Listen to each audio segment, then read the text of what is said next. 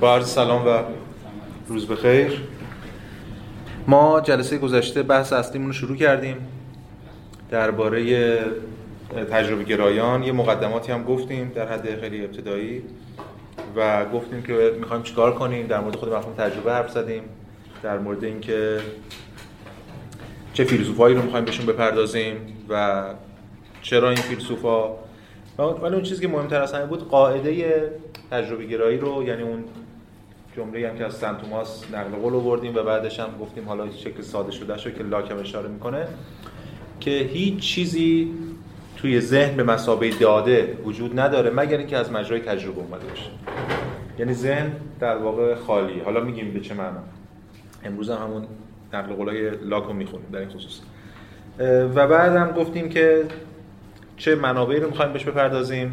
سه تا کتاب که کتاب اصلی هر کدوم از این فیلسوفا بوده. و بعد دیگه وارد بحث لاک شدیم.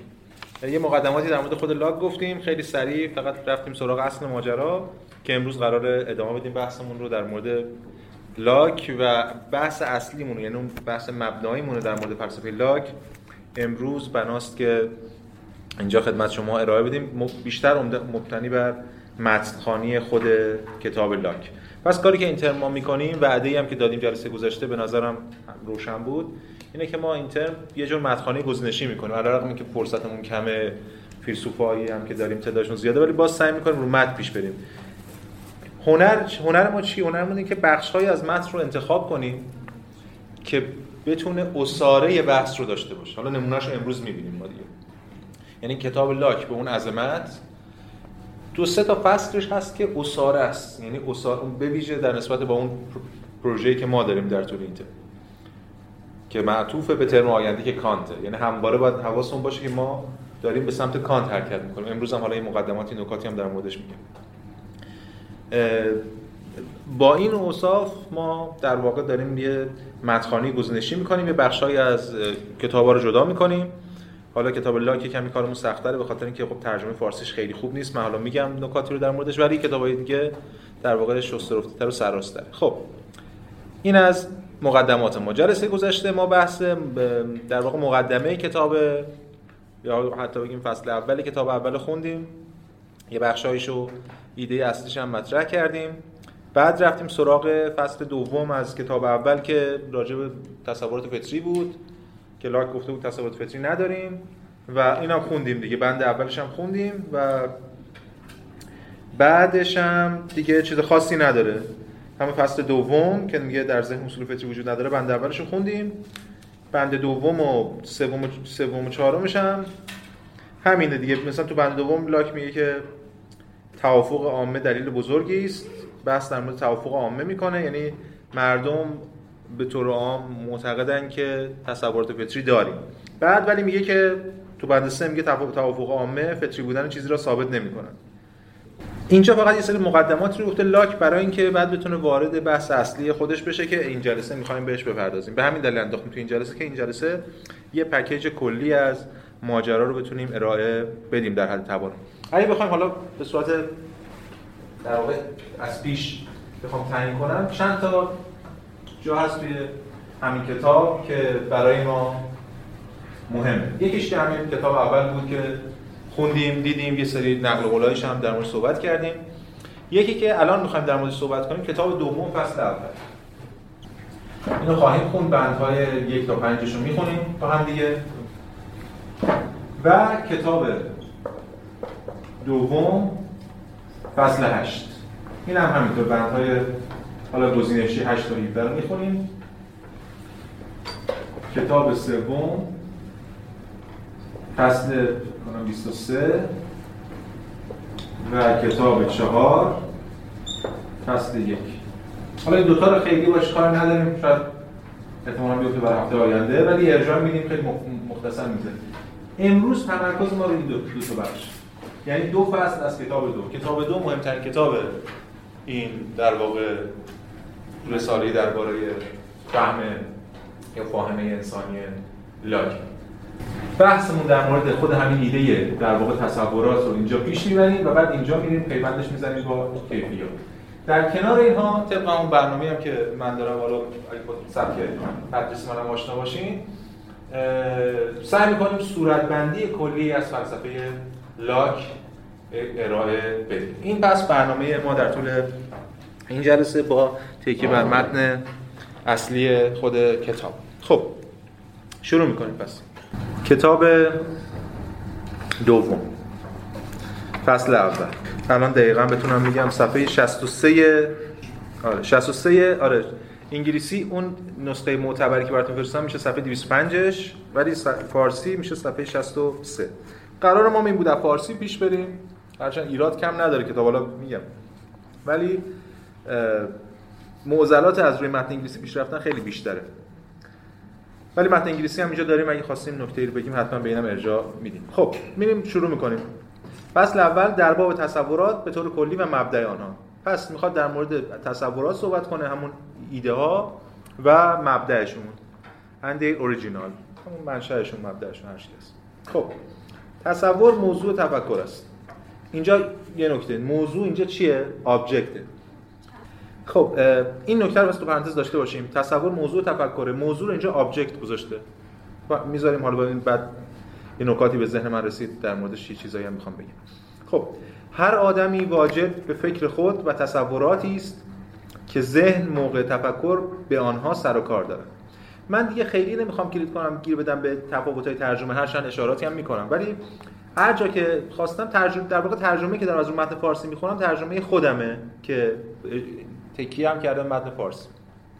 ترجمه من اینه که هر انسانی از خودش آگاه است آنگاه که فکر می کند و نیز آگاه است که ذهنش در حین تفکر به کار بسته می شود درباره تصوراتی که وجود دارند این ترجمه این یه خطی بود که شما ولی خب به حال ایده رو منتقل کرد. پس شکی نیست که آدمیان در ذهن خود تصورات متعدد دارند. مانند آنها که به واسطه کلمات بیان می شوند حالا اینجا گفته تعبیر. یه تصورات تو ذهن ماست. مثل چی؟ مثل سفیدی، سفتی، شیرینی، تفکر، حرکت، آدمی، فیل، سپاه، مستی و غیره. خب اینجا هم که بحث نمیشه سری تصوراتیه تو ذهن ماست. اینا. پس در اولین مرحله باید پرسید شخص این تصورات را چگونه اکتساب می‌کنه این سوال مهمیه ببینید مهمتر از اون چیزی که لاک فکر می‌کنه. ما از منظر ما که داریم از بالا نگاه می‌کنیم از بیرون داریم نگاه می‌کنیم به ماجرا. ببینید یه نکته ای به نظر می‌رسه؟ حالا چیزی که به ذهن خود من رسید خیلی مهمه که ما از این منظر شروع کنیم. چون اگه این کارو نکنیم گم میشیم مثلا اونم اینه که چرا لاک اومده از اینجا از این شروع کرده که اصلا در باب تصورات شروع کرده حرف زده؟ مثلا یادتون باشه اسپینوزا وقتی کتابو شروع می‌کرد درباره اینکه خدا چیه جهان چیه نمی‌دونم جوهر چیه اینا حرف می‌زد. معمولا همین جوریه دیگه. بعد اینجا همین که می نوشته پس در اولین مرحله باید پرسید شخص این تصورات رو چگونه اکتساب می‌کنه. یعنی اول اصلا سوالی که این تصورات چگونه اکتساب میشه؟ یعنی برمیگرده به خود تصور. اینو هفته پیشم یه صحبت کردیم گفتیم اولویت معرفت شناسی بر هستی شناسی اما چرا این اتفاق میفته اینجوری هم توی لاک دفعه دوست داشته باشه نمی‌دونم اسم دوست نداشته باشه معرفت شناسی به نظر من ما یک یک شکلی از سوبژکتیویسم با دکارت یعنی بیان دقیق‌تر بخوام بگم همون ایده میاندیشم پس هستم به دکارت که اول میاندیشم پس هستم هستن هستن من بر اندیشیدنم تأخر داره یعنی تقدم نداره. اینجا هم همین شکل داره همین روکر داره. خودش به شکل دیگه بازنمایی می‌کنه. اصلا دلیل اینه که معرفت شناسی اولویت پیدا می‌کنه اینه. یعنی سوژه داره اولویت پیدا می‌کنه تا بشه ما هنوز تو رئالیسمی ما. هنوز گفتمان ما گفتمان رئالیستی. یعنی کل این پروژه ما که قرار در طول این ترم حالا پیبش در حرف بزنیم همین دیگه. ما یک کل مسئله ما اینه که ما یه سوژه ای داریم این سوژه به زبان خود ما الان. حالا بزنیم فعلا به زبان لاک بگیم یه ذهنی داریم و یه عینی یا یک شیعی. و خب دیگه مسئله اینه که تا حالا مسئله ما بود که این چیه؟ جوهر چیه و پشت عراس چیه هر چی که هست. الان مسئله که این چجوری کار می‌کنه؟ که بگیم اون چیه مثلا. اینجا یک گذاری داره اتفاق میفته فعلا خود لاک هم رالیسته. رالیسم یعنی چی؟ رالیسم یعنی میگه شی و کیفیاتش یا جوهر و اعراضش هرچی هست مستقل از سوژه. اینا هستن. سوژه اینا رو دریافت می‌کنه. سوژه ریسیور داره یه دیش داره هر چه که هست. همین مدل مثل همین قصه های چیز تو بچگی به ما گفتم در مورد خود بیولوژی. اما این چشممون یه چیز اون بیرونه ما دریافت می‌کنه سوال اینا الان که این چجوری کار می‌کنه؟ میاد از این شروع می‌کنه این معرفت شناسی. اما فراموش نکنید که ما داریم به یه مسیری میریم. امروز هم که دوباره واسه اشاره می‌کنم بهش. مسیر از رئالیسم به ایدئالیسم یعنی فیلسوفی که حتی آینده قرار دارم باش حرف بزنیم کانت. ما در همین تجربه گراها حالا هم امروز تا یه حدی در مورد لاک می‌بینیم این گذار داره چجوری اتفاق میفته از شیء مستقل و تجربیات مستقل یعنی چی ببینید؟ اگه یادتون باشه جوهر و اعراض. یعنی هم جوهر جوهر که معلوم مستقل هیچ. هم اعراض مستقل از سوژن. جوهر که مستقله هیچی اصلا جوهر که ثابت مستقله. اعراضش هم مثل رنگ و بو و شکل و اینا. عقل عرفی همین میگه میگه آقا مستقل از ما. این یه رنگی داره و یه شکلی داره. کاری به من سوژه من ذهن نداره. اگه من نباشم این همونجا جوهر و اعراض خودش رو داره. این قراره یه خدشه‌ای برش وارد بشه. ولی گام اول رو در واقع به این دلیل لاک برمیداره روی مفتنی می‌کنه بحث روی معرفت شناسی به همین دلیل روی تصور. اینا رو همه رو باید توی سنت دکارتی دید و اون اولویتی که دکارت به سوژه میبخشه یا به ذهن میبخشه. هم اولویتی میاندیشم بس هستم دکارتی. خب. پس ادامه میدیم بحثمون رو. پس در اولین مرحله باید پرسید که شخص این تصورات رو چگونه اکتساب می‌کنه. می‌دانیم عقیده است پذیرفته شده حالا منقول که انسان ها تصورات مادرزاد و خصلت های اولیه دارند که در نخستین مرحله وجود بر ذهن آنها نقش بسته است. اینجا ترجمه که زمیر مایندو. یه هم شلخته است ترجمهش.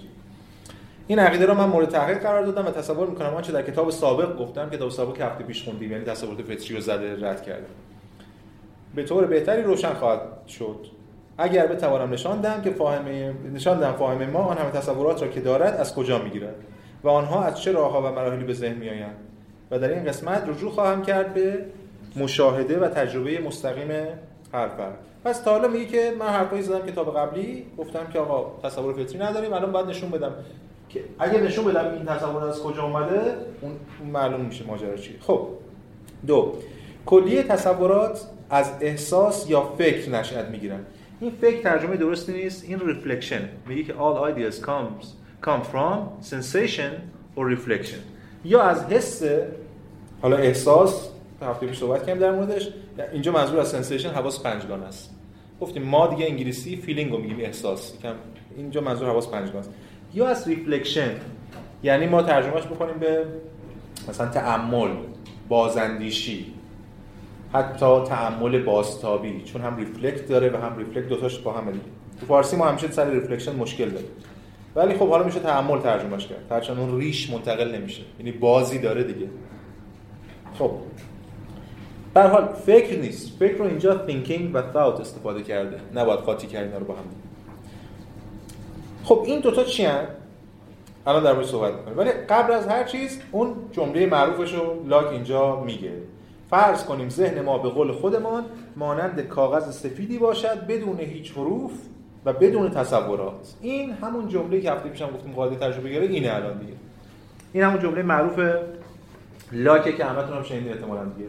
یعنی میگه let us suppose the mind to be as we say white paper. این اون white paper لوح سفید ورقه سفیدی که void of all characters without any ideas. هیچ کاراکتری هیچ ایده ای توش نیست. خالیه لوح سفید. خب این قاعده تجربه گرفت.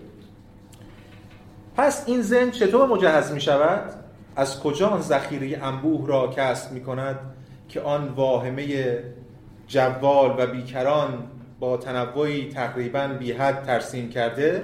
اون زمین که اصلا نیست یه almost رو انداخته. جوالم چی بگیم. اینجا گفته که busy and boundless boundless که میشه خب بیکران و بی مرز busy میشه شلوغ و درگیر و اینا. جوال همون جولان دهنده. حالا.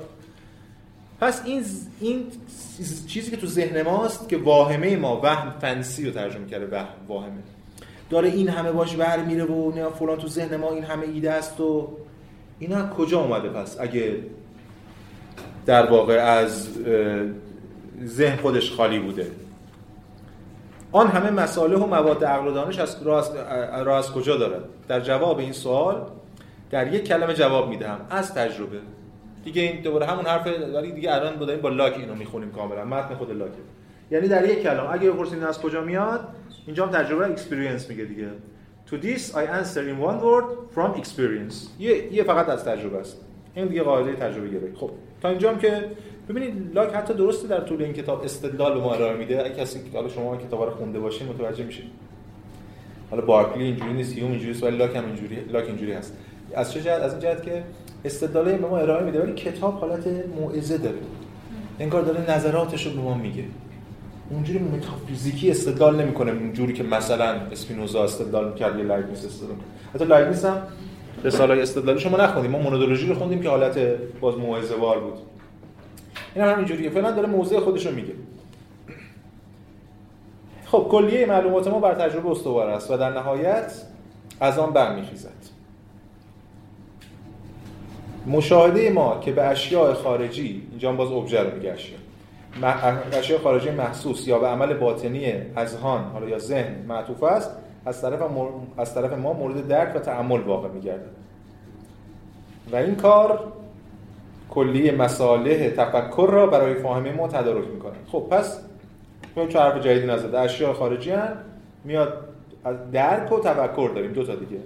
الان میگیم این دو تا درک و تفکر چی هن. شماره 3 و 4 داره این دو تا رو توضیح میده که ما بهش می‌رسیم. این دو توی پرانتز مشاهده خارج داخلی تو متن اصلی نیست. پس این دو سرچشمه دانش ماست که کلیه تصوراتی که ما داریم یا می‌توانیم داشته باشیم طبیعتا از آن حاصل میگردد. اینجا می نچرالی باز جا انداخته. خب پس دو تا چیز داریم. دو تا سرچشمه داره این دانش ما. یکیش مستقیمه. یکیش روی اون مستقیمه کاری می‌کنه. Sensation and reflection. سه و چهار هم داره اونا رو میگه. چیز خاصی نمیگه. سه یکی از منابع تصورات ابژه های محسوسه است یا اون اشیاء محسوسه در آغاز کار. حواس ما با اشیاء بیرون در ارتباطه. این چیزایی رو درک می‌کنه. به صورت ادراکی یعنی پرسپشن بدین طریق ما تصورات مثل زرد و سفید و گرما و سرما و نرم و درشت تلخ و شیرین اینجور چیزا رو تمام چیزهای دیگر که آنها رو کیفیات محسوسه مینامیم اکتساب می‌کنیم. اینجا مترجم از کلمه کیفیات استفاده می‌کنه کوالیتی کوالیتی رو مترجم می‌ذاره کیفیات. توی فصل کیفیات همش می‌ذاره صفات. ولی خب حالا خیلی فرقی نمی‌کنه تو الان. از این جهتی ما میگیم. فقط شلختگی ترجمه رو نشون میده. پس یه چیزی هست به اسم کیفیات که ما اکتساب می‌کنیم. در مورد اینکه کیفیات چیه کتاب دوم فصل 8 در مورد صحبت می‌کنیم. خیلی مهمه برای ما کاری که لاک می‌کنه ولی فعلا اجازه بدین این رو داشته باشیم ببینیم ما این دوباره هم میشه یه چیز اون پشت حالا کار اون پشت نداریم. چه چیزی باعث میشه من در ذهنم؟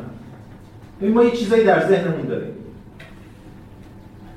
بهش میگیم چی؟ بهش میگیم تصور. ایده. ایده خب چه چیزی باعث میشه که اینا تو ذهن من در واقع اینا باشن اصلا؟ ذهن من که خودش خالیه. وایت پیپر دیگه گفتش. این از بیرون می‌گیره. از شی یه سری چیزایی رو می‌گیره که میاد این تو. اسم اونا رو می‌ذاره کیفیت. کوالیتی کیفیت یا کوالیتیز کیفیت. خب. اون پشت چیه؟ هنوز نمی‌دونیم هنوز در مورد صحبت نمی‌کنیم چون ما فعلا داریم در مورد این صحبت می‌کنیم که این از این چی اومده. باز برمیگردیم به مقدمه همیشگی خودمون در طول این ترم‌های مختلف. مرورکرد رئالیستی میگه چی؟ میگه ایده همونجوری که در تصور همونجوری که بر من حاصل میشه اون بیرون هست. یادتون هست که گفتیم تئوری آف تروس رئالیسم چیه؟ کارسپاندینگ. یعنی نظریه صدقش مطابقته. این صندلی که من اینجوری این شکل و این رنگ و اینا رو می‌بینم همینی که هست که همین شکل همین رنگ اون بیرون این رئالیسم حالا این به شکل میگیم رئالیسم خام. یعنی سطح شکل رئالیسم. نشون خواهم داد لاک یک گام از رئالیسم خام. قراره بیرون بیاد و خیلی اتفاق مهمی هم دیگه پس این از کیفیات حالا من این تو پرانتز بگم تا آخرین ترجمه طبق این صورت بندی یادتون هست که ما به اینا چی می‌گفتیم؟ می‌تونستیم خیلی چیزا بگیم. بگیم صفات. بگیم ویژگی ها بگیم کیفیات بگیم اعراض. اینا همه یکی هم. حداقل تو این گفتمان. اعراض یعنی عرض کیفیت ویژگی صفت یکی هم دیگه. همه شما رو شعر عرض شی صفت شی. و همین دلیل وقتی کوالیتی رو اینجا کیفیت ترجمه کرده و اینجا صفت گذاشته خیلی مشکلی برای ما ایجاد نمی‌کنه. هرچند کار درست نیست برای مترجم تشتت داشته باشه. ولی اینجا الان اتریبیوت و اکسیدنت و کوالیتی و اینا همه پراپرتی و اینا همه یکی. خب. این از این صورت بندی. خب. بخش چهار میگه چی؟ چهار میگه یه منبع دیگه هم تصورات دارن. چیه عمل ذهن ما؟ سرچشمه دوم که تجربه فاهمه ما را از آن سرچشمه تصورات تدارک می کند عبارت است از ادراک عمل ذهن در باطن خود ما به طوری که آن ادراک در باب تصورات مکتسبه به کار می میافتد. این فعالیت ذهن موقعی که نفس آن را مورد مطالعه قرار می‌دهد فاهمه ما را با یک دسته دیگر از تصورات تدارک می کند که آن تصورات از اشیاء خارجی حاصل نمی آید مثل ادراک و تفکر و تردید و ادراک پرسپشن و thinking و داپتینگ و believing باور داشتن بگیم. reasoning استدلال knowing دانستن feeling خواستن and all the all the different acting of our own minds. کلیه سایر اعمال مستقیم که نداره. مختلف احتمال از ذهن ما. خب پس اینا یه چیز دیگه است غیر از اون perception خالی. یعنی در کنار اون perception ه. اینا چی هن؟ اینا در واقع همون reflection هن. نکته مهم اینه که این reflection خودش خالی کار نمی‌کنه. فرق بین تجربه گرا و عقل گرا اینه. تجربه گرا میگن که این reflection اگر چیز اول از sensation گرفته بعد دیروش کارم می‌تونه بکنه. ولی عقل گرا میگن نه یه ما یه innate idea یه صفت چیز ایده یا تصور فطری داریم که در واقع اون می‌تونه خودش هم کار کنه از پیش در ذهنی چیزایی هست و از این خب ادامه میدیم. یه چند خط پایینتر میگه که این سرچشمه تصورات را هر کسی کاملا در خود دارد. صفحه 65 و با اینکه آن حس نیست یعنی با اشیا یعنی با اینکه آن یعنی این این کار حس نیست یعنی از جنس حس نیست یعنی با اشیاء خارجی سر و کار ندارد با این حال خیلی مشابه آن است و مناسبت دارد حس داخلی نامیده شود. این مناسبت دارد که ترجمه می‌خوام می‌کنیم میگه به اندازه کافی شایستگی این را دارد که آن را حس داخلی بنامیم. یعنی فکر کنم inner sensation internal sense همون. یه چیز درونی. اگه اونو بگیم external sense که من دارم می‌بینم و میچشم و اینا اینم internal sense هیچی. میگم اصلا لاک آدم درس میده چیز پیچیده ای نیست واقعا. من شرمنده ام خدمت شما هستم همه دو همه روشنه دی خودتونم میخوندین چیز خاصی اضافه نمیشه. ولی چون من آن یکی را احساس نامیدم این را فکر مینامم تأمل مینامم. چون من اون رو sensation نامیدم این رو بهش میگم reflection so I call this reflection. خب پس این از این ماجرا. پنج. کلیه تصورات ما یا از این یکیست یا از آن دیگری. به نظر من فاهمه فاهمه ما اندک اثری از هیچ تصوری ندارد مگر این که از دو تا منبع گرفته شده باشم. این داره خیلی راحت و روشن ولی تکلیف ما رو روشن می‌کنه با ماجرا. حالا نمی‌دونم تعمل نبوده قبلا چون مترجم جای پاورقی داده که آقا این ریفلکشنه فکرم جواب نمیده. یه معانی دیگه هم داره. امیدواریم امید از دانشمندان اصطلاح بهتری پیدا کنم. خب اینو بهش کار نداریم. پس این از ماجرای این. بعد مثلا تو بند 6 در مورد اطفال صحبت می‌کنه که اینا در واقع تصور فطری ندارن می‌خواد دفاع کنه از این تصور فطری ندارن اینا و اینجور چیزا که الان بهش کار نداره. پس خیلی روشن. این گام اول ما. در کتاب دو فصل تصورات. تصورات هستن. از کجا میان؟ منشأشون از تجربه است. یه اشاره به کیفیات کرده که حالا باید بعدا الان جلوتر بریم. سراغ همین کیفیات و ببینیم که چه امکاناتی رو می‌تونیم برای خودمون پیدا کنیم در این راستا. خب. خب بریم سراغ پس اون اون برای داستان. الان فعلا این برای داستان بودیم این تصورات. گفتیم از کجا اومده دو تا کارکرد داره و فلان و اینکه اگر ما بخوایم الان یواش یواش کمی صحبت کنیم ما داریم از یه چیزی به اسم ذهن صحبت می‌کنیم. که این ذهن یه کارکردهایی داره. حالا لاک جلوتر تو کتاب صحبت می‌کنه. یکی از این کارکردها ادراکه. که همون ادراک حسیه. که ما ترجمهش می‌کنیم به حس یا حسانیت یا حسیت. این همون که این میگه احساس. یعنی چه perception چه sensation رو یکی گرفته میشه ولی یه چیز دیگه هم هست که باعث میشه اینو نگه داریم توش. حافظه memory اگه اون نباشه اون وقت اون فاهمه که خودش هم بخشی از ذهنه یا خیلی جا برای این ذهن بعضی متفاوته نمی‌تونه reflection رو انجام بده. شرط reflection که یه چیزی بیای حس رو بیا بریز توی ظرفی دیگه. تو اون ظرفه باشه این روی اون ظرفه باشه باید رو کار حالا جلوتر بریم بازی کم این داره روشن‌تر میشه. این این چیزی که ما بهش میگیم فیزیولوژی ذهن دیگه به یک به یک معنا خب بریم سراغ اون ور ماجرا. این ورش که در مورد تاریخ بریم سراغ اون ور ماجرا یعنی کتاب دوم فصل 8 خب میشه صفحه 243 انگلیسی صفحه 97 فارسی. بند 8 بند 7 داره در مورد در تصورات در ذهن و صفات در اجسام صحبت می‌کنه. این صفات گفتم ترجمه کوالیتیه. کاری هم بهش نداریم. 8 آنچه را که ذهن فی نفسه ادراک می‌کند یا به عبارت دیگر آنچه موضوع بلاواسطه ادراک یا فکر یا فاهمه است آن را تصور مینامیم. این که همون تکرار حرف قبلی. و نیرویی که آن تصور را در ذهن در ذهن ما ایجاد می کند صفت یا همون کیفیت می نامیم که متعلق است به شی یا عاملی که آن نیرو در آن است. مثلا یک گلوله برفی نیروی آن را دارد که در ما تصورهای سفید و سرد و گرم را ایجاد کند خب برفی گرم ایجاد نمی‌کنه. این اشتباه چیز بود تایپی بوده احتمالاً. round گرد. سفید و سرد و گرد. حالا به پس ایده رو که مشخصه برامون تصور این بخش دومش خیلی چند تا نکته بسیار کلیدی داره. تصور که تصوره. یه چیزیه که این تصور رو ایجاد می‌کنه که بهش گفتیم صفت میگیم یا کیفیت.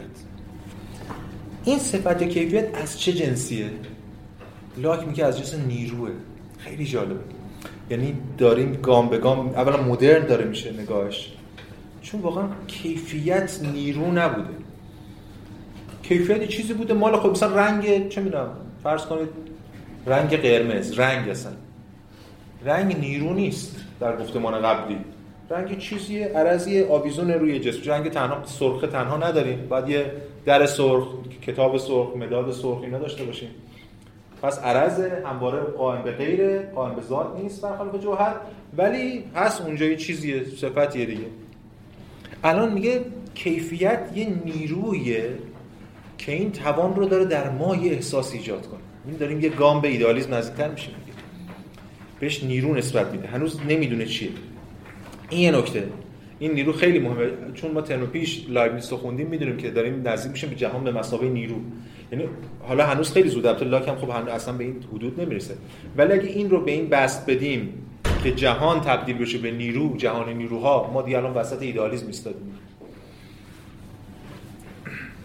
این یه نکته. یه نکته دیگه هم ببینید. یه نکته ترجمه‌ای داره. میگم به ذهن من رسید. شاید بشه کمی باش بازی هم کرد.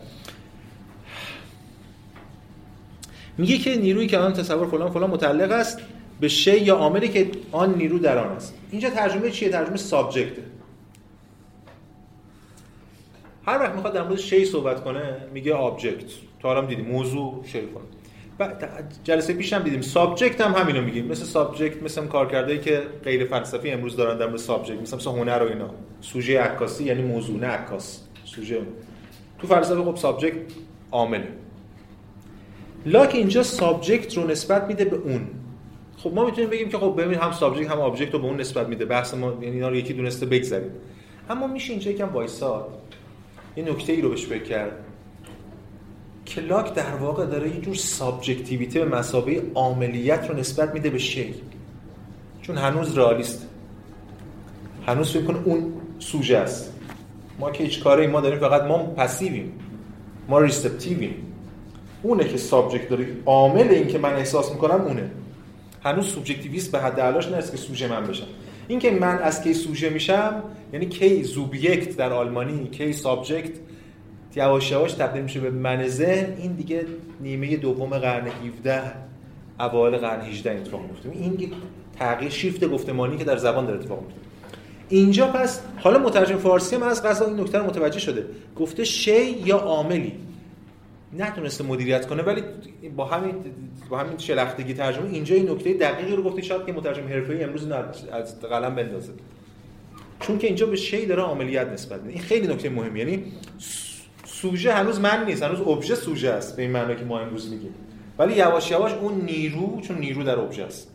به مرور قرار این نیرو به ما منتقل بشه.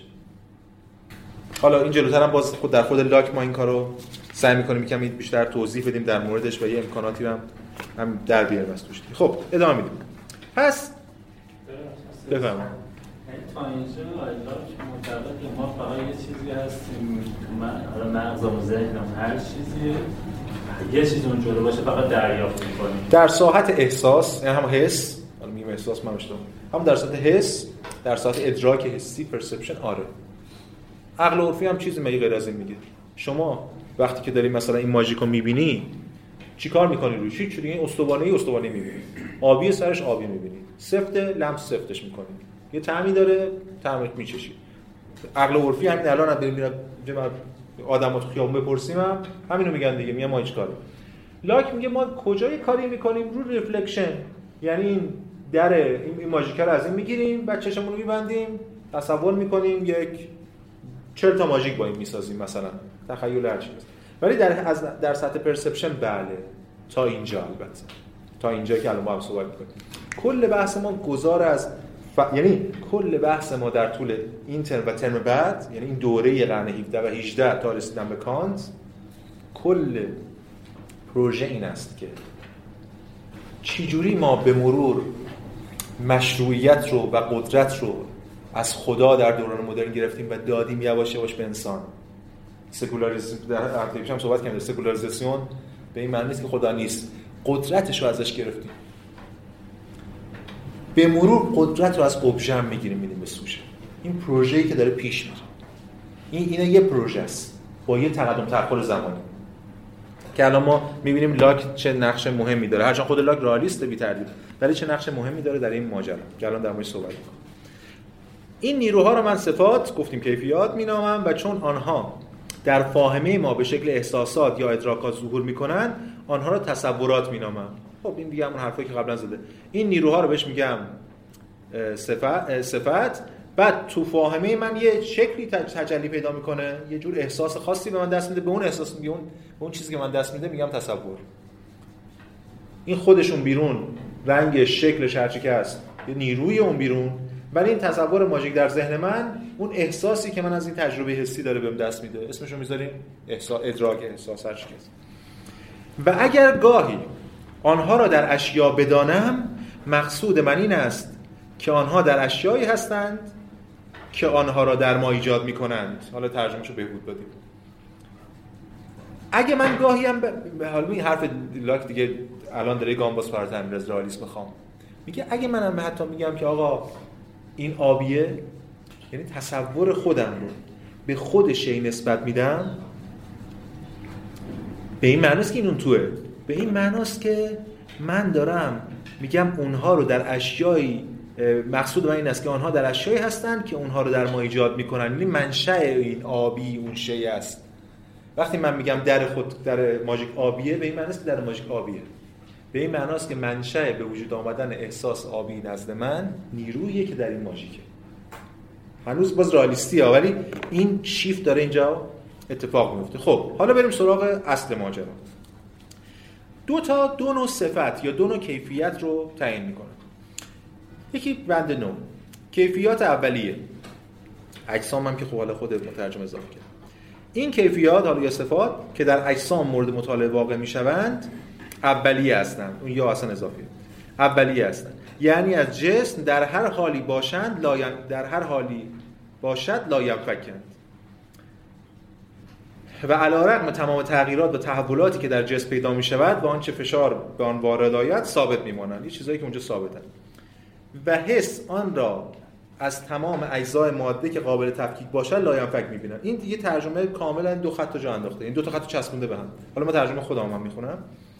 و حس دقت کنید حس آن را دائما در هر جز از ماده که به انداز که اندازه کافی داشته باشد که ادراک شود مییابد. پس یه چیزیه یه صفتیه که حس حس ما.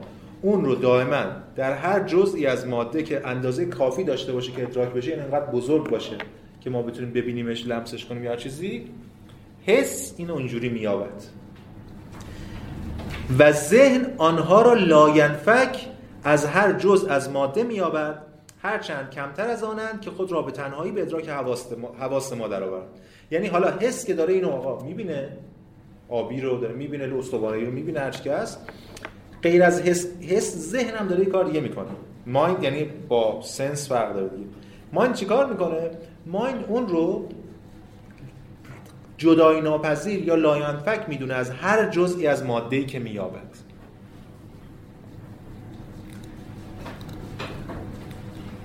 یعنی چه مثال باز می‌زنه دیگه روشن میشه. هرچند کمتر از آن آنند که خود را به تنهایی به ادراک حواس ما در آورند. هرچند جزء امکان داره انقدر ریز باشن که خودشون مستقیم به ادراک حواس ما در نمیارن اولا که این کل این که من گفتم ترجمه یعنی همین یه خطی بود که ایشون ترجمه کرده دو تا رو چسبونده به هم. مثال اگه دونه گندم رو به دو قسمت کنیم هر یک جزء آن همان جسمیت بود و پیکر و قابلیت حرکت را دارد. اگر باز هم تقسیم کنیم باز هم باز همون صفات را حفظ می‌کنند تا وقتی که حجم آن برای ما محسوس کردن که باز هم ناچار همون صفات رو خواهد داشت. اینه دیگه. نکته اینه. اولا ما گندم رو نصف کنیم. یه سری صفاتی از وقتی نصف می‌کنیم باز میمونه. اونم نصف کنیم میمونه. حالا گندم که مثلا فرض شما یک گچ سفید رو. نصف کنیم. سختیش همچنان میمونه. سفیدیش همچنان میمونه. اگه طعمی داشته باشه حالا گچ هم بگیم قند. شیرینیش اگه نصف کنیم باز میمونه. یه چیزایی که هر چقدر نصف می‌کنی چرا چون این پیوند ذاتی داره با خودمون هم هر چیزی که هست. اینقدر رو نصف می‌کنی از جای بعد دیگه نمیبینیدش. مثل وقتی که پودر می‌کنیم یه چیزی رو دیگه دونه هاشو نمی‌بینیم. ولی باز می‌دونیم به همین دلیل اون هر کدوم از اون دانه ها دارای این صفت هستن با اینکه نمی‌تونیم ببینیمشون. خب اینجا یه کروشه باز کرده که نبسته. خیلی مهم نیست. این کروشه تو متن انگلیسی 8 خطه که پریده. حالا ما کاری بهش نداریم. متاسفانه دیگه. آره. 7 خط از همین صفحه 244 از فور دیویژن کلا پریده. که حالا ما الان کاری هم بهش نداریم. یعنی ما کاری نداریم اینم دیگه پریده دیگه. گفته خیلی جدی نیست ازش. ولی ببینید بخش آخر همین پاراگراف 9 یعنی اینجایی که آورده. اینها را من صفات اصلیه یا اولیه جسم می‌نامم و این صفات که تصور می‌کنم اگر ملاحظه کنیم تصورات بسیطه رو در ما ایجاد می‌کنه اگر ملاحظه کنیم تصورات بسیطه رو در ما ایجاد می‌کنن یعنی چیا؟ تصورات جسمیت حالا solidity ه. solidity رو چی بذاریم استحکام مثلا استواری. extension ترجمه کرده بود. در که ما میگیم امتداد. دکارت هم dimension میشه بود دیگه. حالا تصور استحکام امتداد پیکر همون فیگور فیگور ما می‌زنیم پیکر میشه هیئت شکل. و حرکت یا سکون و عدد را. یه تصوراتی پس اینجوری. مثل جسم. بعدش یا همون امتدادش شکلش اینکه داره حرکت می‌کنه ثابت چند تاست. اینا رو کیفیات اولیه می‌دونیم. این حرفی که در مورد کیفیات اولیه صفات اولیه زد ماهون درست صورت بندیش برای ما یه ایده هایی داشت. ماهون فرقی با رئالیست نداشت. چون میگن این مال خودشه مستقل از ماست و همین حرفا که الان زدیم. پس اون فرست کوالیتی یا پرایمری کوالیتی در واقع کیفیت اولیه این میشه. همون چیزی که به یه معنی قبلا بهش می‌گفتن کیفیت. اما نکته که لاک رو متمایز می‌کنه از کل فلسفه قبل از خودش بند بعدیه. یعنی کیفیات ثانویه یا صفات ثانویه. حالا اجسام هم که دیگه نداریم تو ثانویه. secondary و primary چیزی که اگه یه جزئی می‌شد باز همون اولی ازش که اونجا بحث ببین البته لایبنیتس رو مقایسه کنیم چون لایبنیتس مثلا مال یه قرن بعد. خب ما اونجا با فاصله خوندیم. ولی لایبنیتس یه ایده ایدالیستی داره لایبنیتس اصلا ذات رو ماده نمی‌دونه ادراکی می‌دونه مناد و تکلیفش روشنه. یه جای دیگه است مثلا اصلا نوع ارتباط صفت هم باز نیرو می‌دونه. خیلی به نظرم از خیلی جهات پیشروتر از لاکه در این شکی نیست. اگه میشه شباهت حتما میشه پیدا کرد. ولی این تمایز به این شکل که لاک داره با اون تو سنت رئالیستی ایجاد می‌کنه خیلی تمایز خاصی. یعنی مختص لاک. حالا ببینیم چیه. یعنی ما همه این حرفا رو زدیم که به این بند برسیم در واقع امروز. چون باقیش دیگه هم حرفای رئالیستا بود. دوم صفاتی هستن که در حقیقت در خود اجسام نیستن. اجسامش چی اینجا؟ Which in truth are nothing in the objects themselves. در خود ابژه ها حالا اجسام گذاشته دیگه. در خود اون ابژه ها نیستن. بلکه نیروهایی هستند که به واسطه صفات اولیه خود مانند حجم و پیکر و نسج و حالا تکسچر رو گذاشته. حالا. و حرکت و فلان اینا این هم صفات اولیه است که قبلا گفته. اجزای غیر محسوسه در ما احساسات متنوع ایجاد می کنند مانند رنگ و صدا و مزه. الاخر. این آخری ها را من کیفیات ثانویه می نامم میگه یه سری صفت هستن که در خود اجسام نیستن. نیروهای ذاتیشون هم نیستن مثل اون صفات اولیه. بلکه چیزایی که اون صفات اولیه در ما ایجاد می‌کنه. رنگ و تعم و بو بله. دقیقا این دوگانه که ایجاد می‌کنه. بمیسیم پس چیزی حالا پای تخته. ببینید پس ما اینجا دو تا کیفیت یکی اولیه یکی ثانویه. اولیه که خیلی شبیه اون صفاتی که همیشه بود. صفاتی که در واقع در درون خود اشیا هستن. این هم یه نیروهای در خود اشیا یا درون اشیا. از اون میاد از خودشه یه جور پیوند می‌خوره با خودشه این خودشه این خوده یعنی بس استقلال توی اوبژه استقلال اوبژه مثل چی؟ مثل همین چیزایی که گفته چیا بوده؟ مثلا امتداد حرکت سکون شک دیگه چی بود؟ همین چیزا عدد تعدادشون. اینش. ولی یه سری صفاتی هستن مال خودشه نیستن. این صفات اولیه باعث میشن که اونا در ما ایجاد بشن. مال ماست. مثل چی؟ مثل رنگ بو تم اتفاقی میفته. اینجا حالا ما از نقل قولا رو می‌خونیم باز در ادامه ولی اینجا یک انقلابی اتفاقی میفته. یا اگه ما بگیم انقلاب راستین به معنی کانتی میگه انقلاب کوپرنیکی در کانت در هم در می‌خونیم در مقدمه نقد عقل هست انقلاب کوپرنیکی. اگه بگیم اون انقلاب کوپرنیکی واقعا انقلاب کانتی بوده این اولین هسته های چریکیه برای رسیدن به اون انقلاب. یعنی اولین جاهایی که اون رئالیسم خام داره خدشه بهش وارد میشه. در چه جهت؟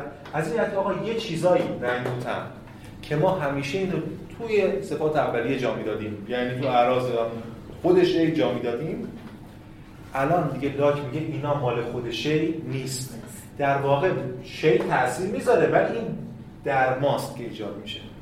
به بیان ساده‌تر رنگی در جهان وجود نداره مستقل از اصلا این انسانه که در واقع دستگاهی داره که این دستگاه ذهنش باعث میشه که یک تجربه حسی رو به شکل رنگی بازنمایی کنه برای خودش. و الان جواب این نکته خیلی مهمیه. خب حالا شما میگی آقا یعنی یعنی مثلا الان این دوتا رنگ آبی و رنگ قرمز اینا واقعا با هم دیگه فرقی ندارن. نه نگفته فرقی ندارن. گفته اینا که صفات اولیه ای دارن که متمایزه ولی این تمایز رنگی رو ندارن. تمایز رنگی مال واسه که می‌خوام امروزی تر و بالا کم با این بازی های فیزیولوژی اینا صحبت کنیم می‌تونیم اینجوری بگیم. چون قبلا این قصه رو ما می‌گفتن که چه می‌دونم این رنگش آبیه. همین رو می‌گفتم قصه بودی نور میاد می‌خوره به این رنگ آبی می‌خوره به چشم ما ما اینو آبی می‌بینیم. مثلا خود این یه چیز بی معنی نور بخوره به آبی چرا ما باید آبی ببینیم چیزی حالا جدا وارد اون الان لاک چی میگه؟ لاک میگه که حالا کمی کمی می‌خوام لاک رو کمی گفتم با بحث فیزیولوژیک توجیه کنیم. مثلا چون بعدا قرار یک دو فیلسوفی از اینا هم رد شیم فعلا اجازه بدیم اینا رو بگیم. این دوتا با هم تفاوت دارن. در چیشون در صفات اولیه‌شون. یعنی مثلا بگیم حتی در شکلشون. یک خلل فرج اینجاست و یک خلل فرج اینجاست که با هم تفاوت دارن. نور میاد می‌خوره به این می‌خوره به چشم ما. به واسطه شکل خلل فرج این. نور تو چشم ما پشت چه می‌دونم قرنیه ما. یه چیزی رو یه جوری میلرزونه که من یه احساسی بهم دست میده اسم اون احساس آبیه. میاد می‌خوره به این می‌خوره به چشم من. یه چیزی میلرزه اسم اون احساس قرمزه پس آبی و قرمز کجاست؟ اینجاست تو سوژه است. خب ما میگیم آقا چه حرف مفتیه. ما که داریم همه پس چرا همین آبی می‌بینیم؟ چرا همین آبی می‌بینیم؟ به خاطر که ما همه موجوداتی هستیم با دستگاه مشترک. شما تا حالا با کسی غیر از خودتون رابطه لوگوسی برقرار کردن که بگی آقای مثلا چه می‌دونم سوس جان بیا اینو چرا اینجا می‌بینی؟ ما همه لوگوس رو با کسانی برقرار کردیم. اینم باز بعدا نقد میشه بحث میشه کارش نداره فعلا. ما دستگاه مشترک داریم همه و لوگوس رو یعنی زبان رو با هم دیگه برقرار کردیم. هرچند امروز دیگه این بحثا هم حتی نداره چون واقعا اینکه من اینو آبی می‌بینم شما اینو آبی می‌بینید واقعا قابل اثبات نیست. چون من شاید من اینو زرد دیدم شما قرمز از بچگی مادر جفت ما گفتن آبیه کلمه رو حواس ما ترجمه مشترک شاید نشه الان کار اون نداره ولی فعلا پس نکته بسیار مهم این است که این یه بخشی از آن چیزی که از آن جوهر بود از آن رئالیسم بود از آن ابژه بود داره ازش کنده میشه. این در مورد رنگ در مورد بو هم همینطور. بو چیه؟ اصلا بوی جهان نداره.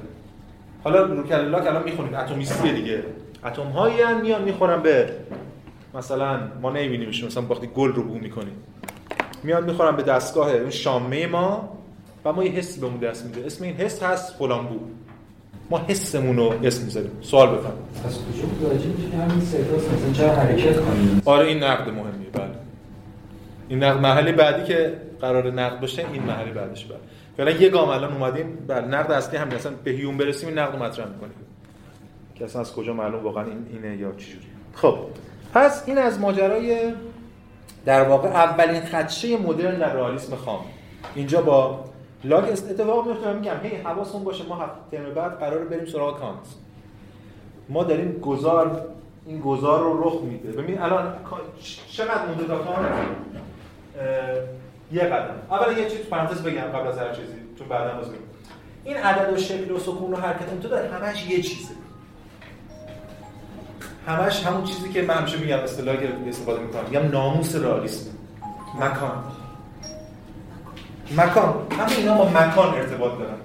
ببین همه حواس و همه خصلت ها و صفات رو تونسته بکشه از ابژه بیرون ولی جرأت نمی‌کنه هنوز مکان رو بکشه بیرون. خیلی ترسناکه. تو مکان هم ازش بکشی بیرون دیگه همه چی رو حواس دیگه ماده یا مکان؟ مکان. چون ببین با امتداد پیوند می‌خوره. ما تو دکارتی ما دکارت دو جوهری مکان فکر فلان. ماده میره خیلی نکته جالبه به شما میاد. ماده رو ذکر می‌کنه. این برداشت یا خوب شد سوال کردین که من نکته رو بگم. وقتی ما میگیم ماده یا میگیم ماتر اون موقع با الان فرق داره. الان وقتی ماده ماده برای ما یه بچه علمی داره. در مقابل اسپریچوالیسم ماتریالیسم می‌دونی اون موقع کسی ماده بار منفی داشت. چون گفتمان اسکولاستیک ارسطویی ماتر فرم میومد اینا گفتن ماده نداره. ماده جوهر نادیدنی هیولا این بازی دیگه. نه ما امتداد داریم. امتداد یعنی چی؟ کمیت پذیر برای فیزیکا می‌دونی کمیت ماده پشتش من هیولا چه می‌دونم؟ میگی چی میگم؟ ماده هم دوستان عوض شد که الان شده این برداشت امروزی من شما خب پس همه اینا مکان. اگه آقای لاک برمیگشت میگه آقا این کیکاسانه مکانم مال سوژه است. شد کانت. بخش اول کتاب نقد عقل محض حسیات اصطلاحی. مکان و زمان. صور پیشینی شهود تجربی بیرونی و درونی این پروژه ما واسه می‌خوایم به اون مسیر بریم. این مسیر بشه معناست حالا گام به گام پیش خواهیم رفت ولی این نکته خیلی مهمه. حواسمون باید باشه که ما در بعد از این الان پنج جلسه یه جلسه گذشته چهار جلسه داریم قرار برسیم به اون جایی که ذهن ما میشه سوژه دیگه فعال میشه. فقط پسیو نیست که بشناسه بلکه داره می‌سازه. الان رنگ و بوتمو می‌سازه. بعدا حتی مکان رو هم قرار بسازه که وارد ساعت ایدئالیست میشه خب چی شد؟ مثلا که تو تقسیم چون کلا نه ببینید مثالی که زده اینه که نه نه مثال رفتی به رنگ و اینا نداره لزوما رفت داره به یه چیزایی رفت داره به یه چیزایی که ما در ذات خودشه از این جهت می‌دونیم که با تقسیم شدنش از بین نمیرن یعنی ما دائما اینو به هر جزئی نسبت میدیم. یعنی یه جور صفت ذاتی اصلی از اینجا. هم یعنی اینجا تناقض چون مثلا رنگ شما تقسیم کنید مگه گفتمان خودش دیگه؟ گفتمان خودش قرار اونو بگه که بگه نه اینجوری نیست. می‌خواد بگه رنگ به خاطر که مبتنی بر خلل فرجی هر چیزی هست ما فکر از جای بعد دیگه ما جنس چشم فکر رو نمی‌بینیم بخاطر که رنگی نداره. رنگی شاید توانایی رنگ سازی برای اون جزء دیگه دست میدیم. مثلا. آره. آره آره آره آره.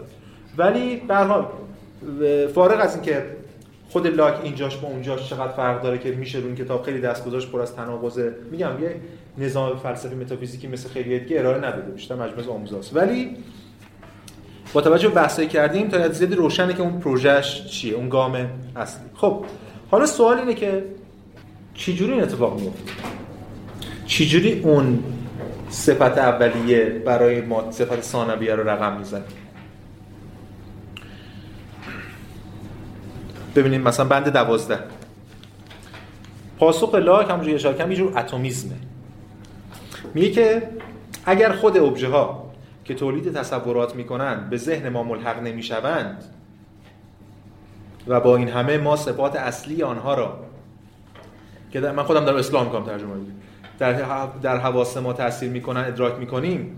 پس بدیهی است که ما باید حرکتی از راه اعصاب میگه نروز و اعصاب و روح حیوانی ما به وسیله قسمتهایی از بدن ما ادامه یابد و به مغز که مرکز احساس است برسد که the seats of sensation مرکز سیت مرکز پایگاه حس، حسگری.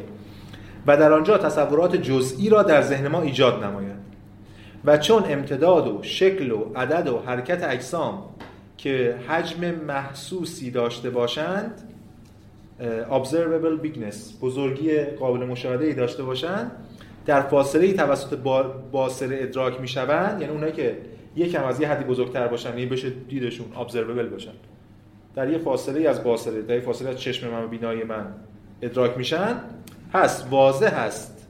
باید بعضی ذرات کوچک ادراک ناپذیر یا نامری از آن اجسام به, به چشم بیاید و در مغز حرکتی به وجود آورد تا تصوراتی را ایجاد کند که از آنها داریم. یه قرائت خیلی خام اتمیستی دیگه. یه چیزی اونجاست که ما نمی‌بینیم ولی میاد یه کارایی می‌کنه. بعد اعصابم همین دیگه. از چشم من میاد میره اون مغز یه کاری می‌کنه. به حال ما این اینجوری می‌بینیم. یا در مورد بویایی هم باز همینطور دیگه. یه چیزی هست میاد یه احساس به من دست میده. ببین اینجا مثلا باز داریم. بدیهی است که یا اینجا واضح هست که. اصلا هیچ واضح نیست واقعا. یعنی استدلال ارائه نمیده ولی داره موعظه می‌کنه. یعنی میگه دیگه. میگه واضح است خب. ولی به هر حال پس این توجیه لاک در این خصوص یه توجیه تا یه حدی اتمیستیه. در مورد 13 هم در باب صفات ثانویه به همانطور که این تصورات صفات اولیه در ما ایجاد می شود متوجه می گردیم که صفات ثانویه هم ایجاد می شود آنها نیز با آمدن ذرات نامحسوس اونم باز حله. اونم پس خود رنگ هم باز همینطور. گفتم یه چیزی میاد به چشم ما میره توی جایی یه چیزی رو یه کاری می‌کنه که یه حسی به من دست میده که اسم اون هست آبی. قرمز رنگ. یعنی حرکات و اشکال و حجم و تعداد آن ذرات تاثیرات اعضای حاسه ما تاثیراتی در اعضای حاسه ما اجرا می‌کنن و احساسات رنگ و بو ایجاد می‌کنن مثلا یه گل بنفشه با تحریک ذرات نامحسوس ماده و فلان و فلان. برای روشن. یا مثلا 14 آنچه من در باب رنگ و بو گفتم در خصوص مزه و صدا و سایر صفات مشابه هم ست می‌کنه و این باقی ماجرا. اینم از این. پس این یک ارتباط متقابلی داریم یعنی یک یک چیزی داره میاد از بیرون. بازم ما پسیوی ما مثلا ما این که یه چیزی میاد یه چیزی رو میلرزونه. فقط فرقش اینه که اینی که ما تجربه می‌کنیم عینا همون نیست که اون بیرونه.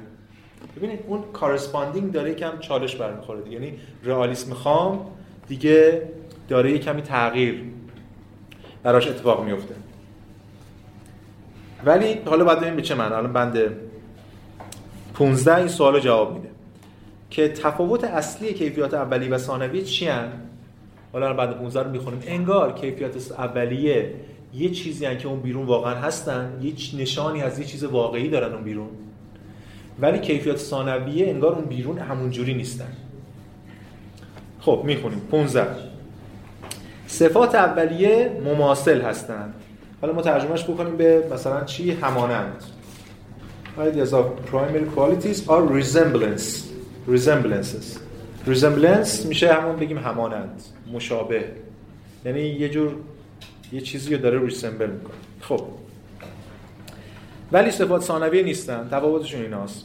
از آنچه مذکور افتاد می‌توان نتیجه گرفت که تصورات ناشی از صفات اولیه یه صفات اولیه اشیا همانند آنها هستن. یعنی که همانند یک مجاس مجانستی یک چی بگیم؟ همشکلی شباهتی وجود داره بین اینا که اونا ندارن. یعنی چی؟ یعنی آقا من میگم این شکل استوانه یه چیز اون بیرون هست که شبیه استوانه است. چون گفتیم مکان همچنان ناموسه دیگه. یعنی اینو از دست بدن همه چی از دست رفته. حتی ما میگیم ناموسه به این معنی نیست که مثلا اینا آدمای دوگمی بودن. به خاطر مکان رو از دست بدن شکاکا اینا رو می‌خورن. شکاک دیگه شکاک شکاک داره مکان رو می‌زنه که همیشه میره رو هوا. اینا باید یک چیز بیرون حفظ کنن. اونم که کانت می‌تونه بیاد مکان رو درونی کنه به خاطر کلی تمهید می‌کنه یک نظام فلسفی دیگه می‌ذاره که نتونن این کارو بکنن که الان ما خواهیم دید. پس وقتی ما میگیم استوانه این یعنی یه چیز اون بیرون هست استوانه شکلش هم استوانه. یعنی این ایده مکان سه بعد طول و عرض و ارتفاع تا نهایت به صورت عینی اون بیرون هست. این هم اونجا جای اشغال کرده اینجوری این شکل. ولی رنگش اینجا نیست. این رنگی اصلا نداره. اصلا جهان رنگی نیست. خب چرا ما جهان رنگی می‌بینیم؟ چون ما موجودات رنگی هستیم. یعنی موجوداتی هستیم که چشم ما از موجوداتی هستیم. بعض موجوداتی که این کار بکنم از موجوداتی هستیم که چشم ما تفاوت ها رو به شکل رنگی بازنمایی می‌کنه. بعضی موجودات کار بعضی موجودات با یه چیز دیگه بازنمایی می‌کنن. فکر کنم اگه غیر از حواس پنجگانه که ما داریم اون یه چیز دیگه داشته باشن که بازنمایی می‌کنن چون خیلی دارن. ما اصلا نمی‌تونیم بفهمیم نمی‌تونیم حتی توصیفش کنیم نمی‌تونیم به هم دیگه توضیحش بدیم.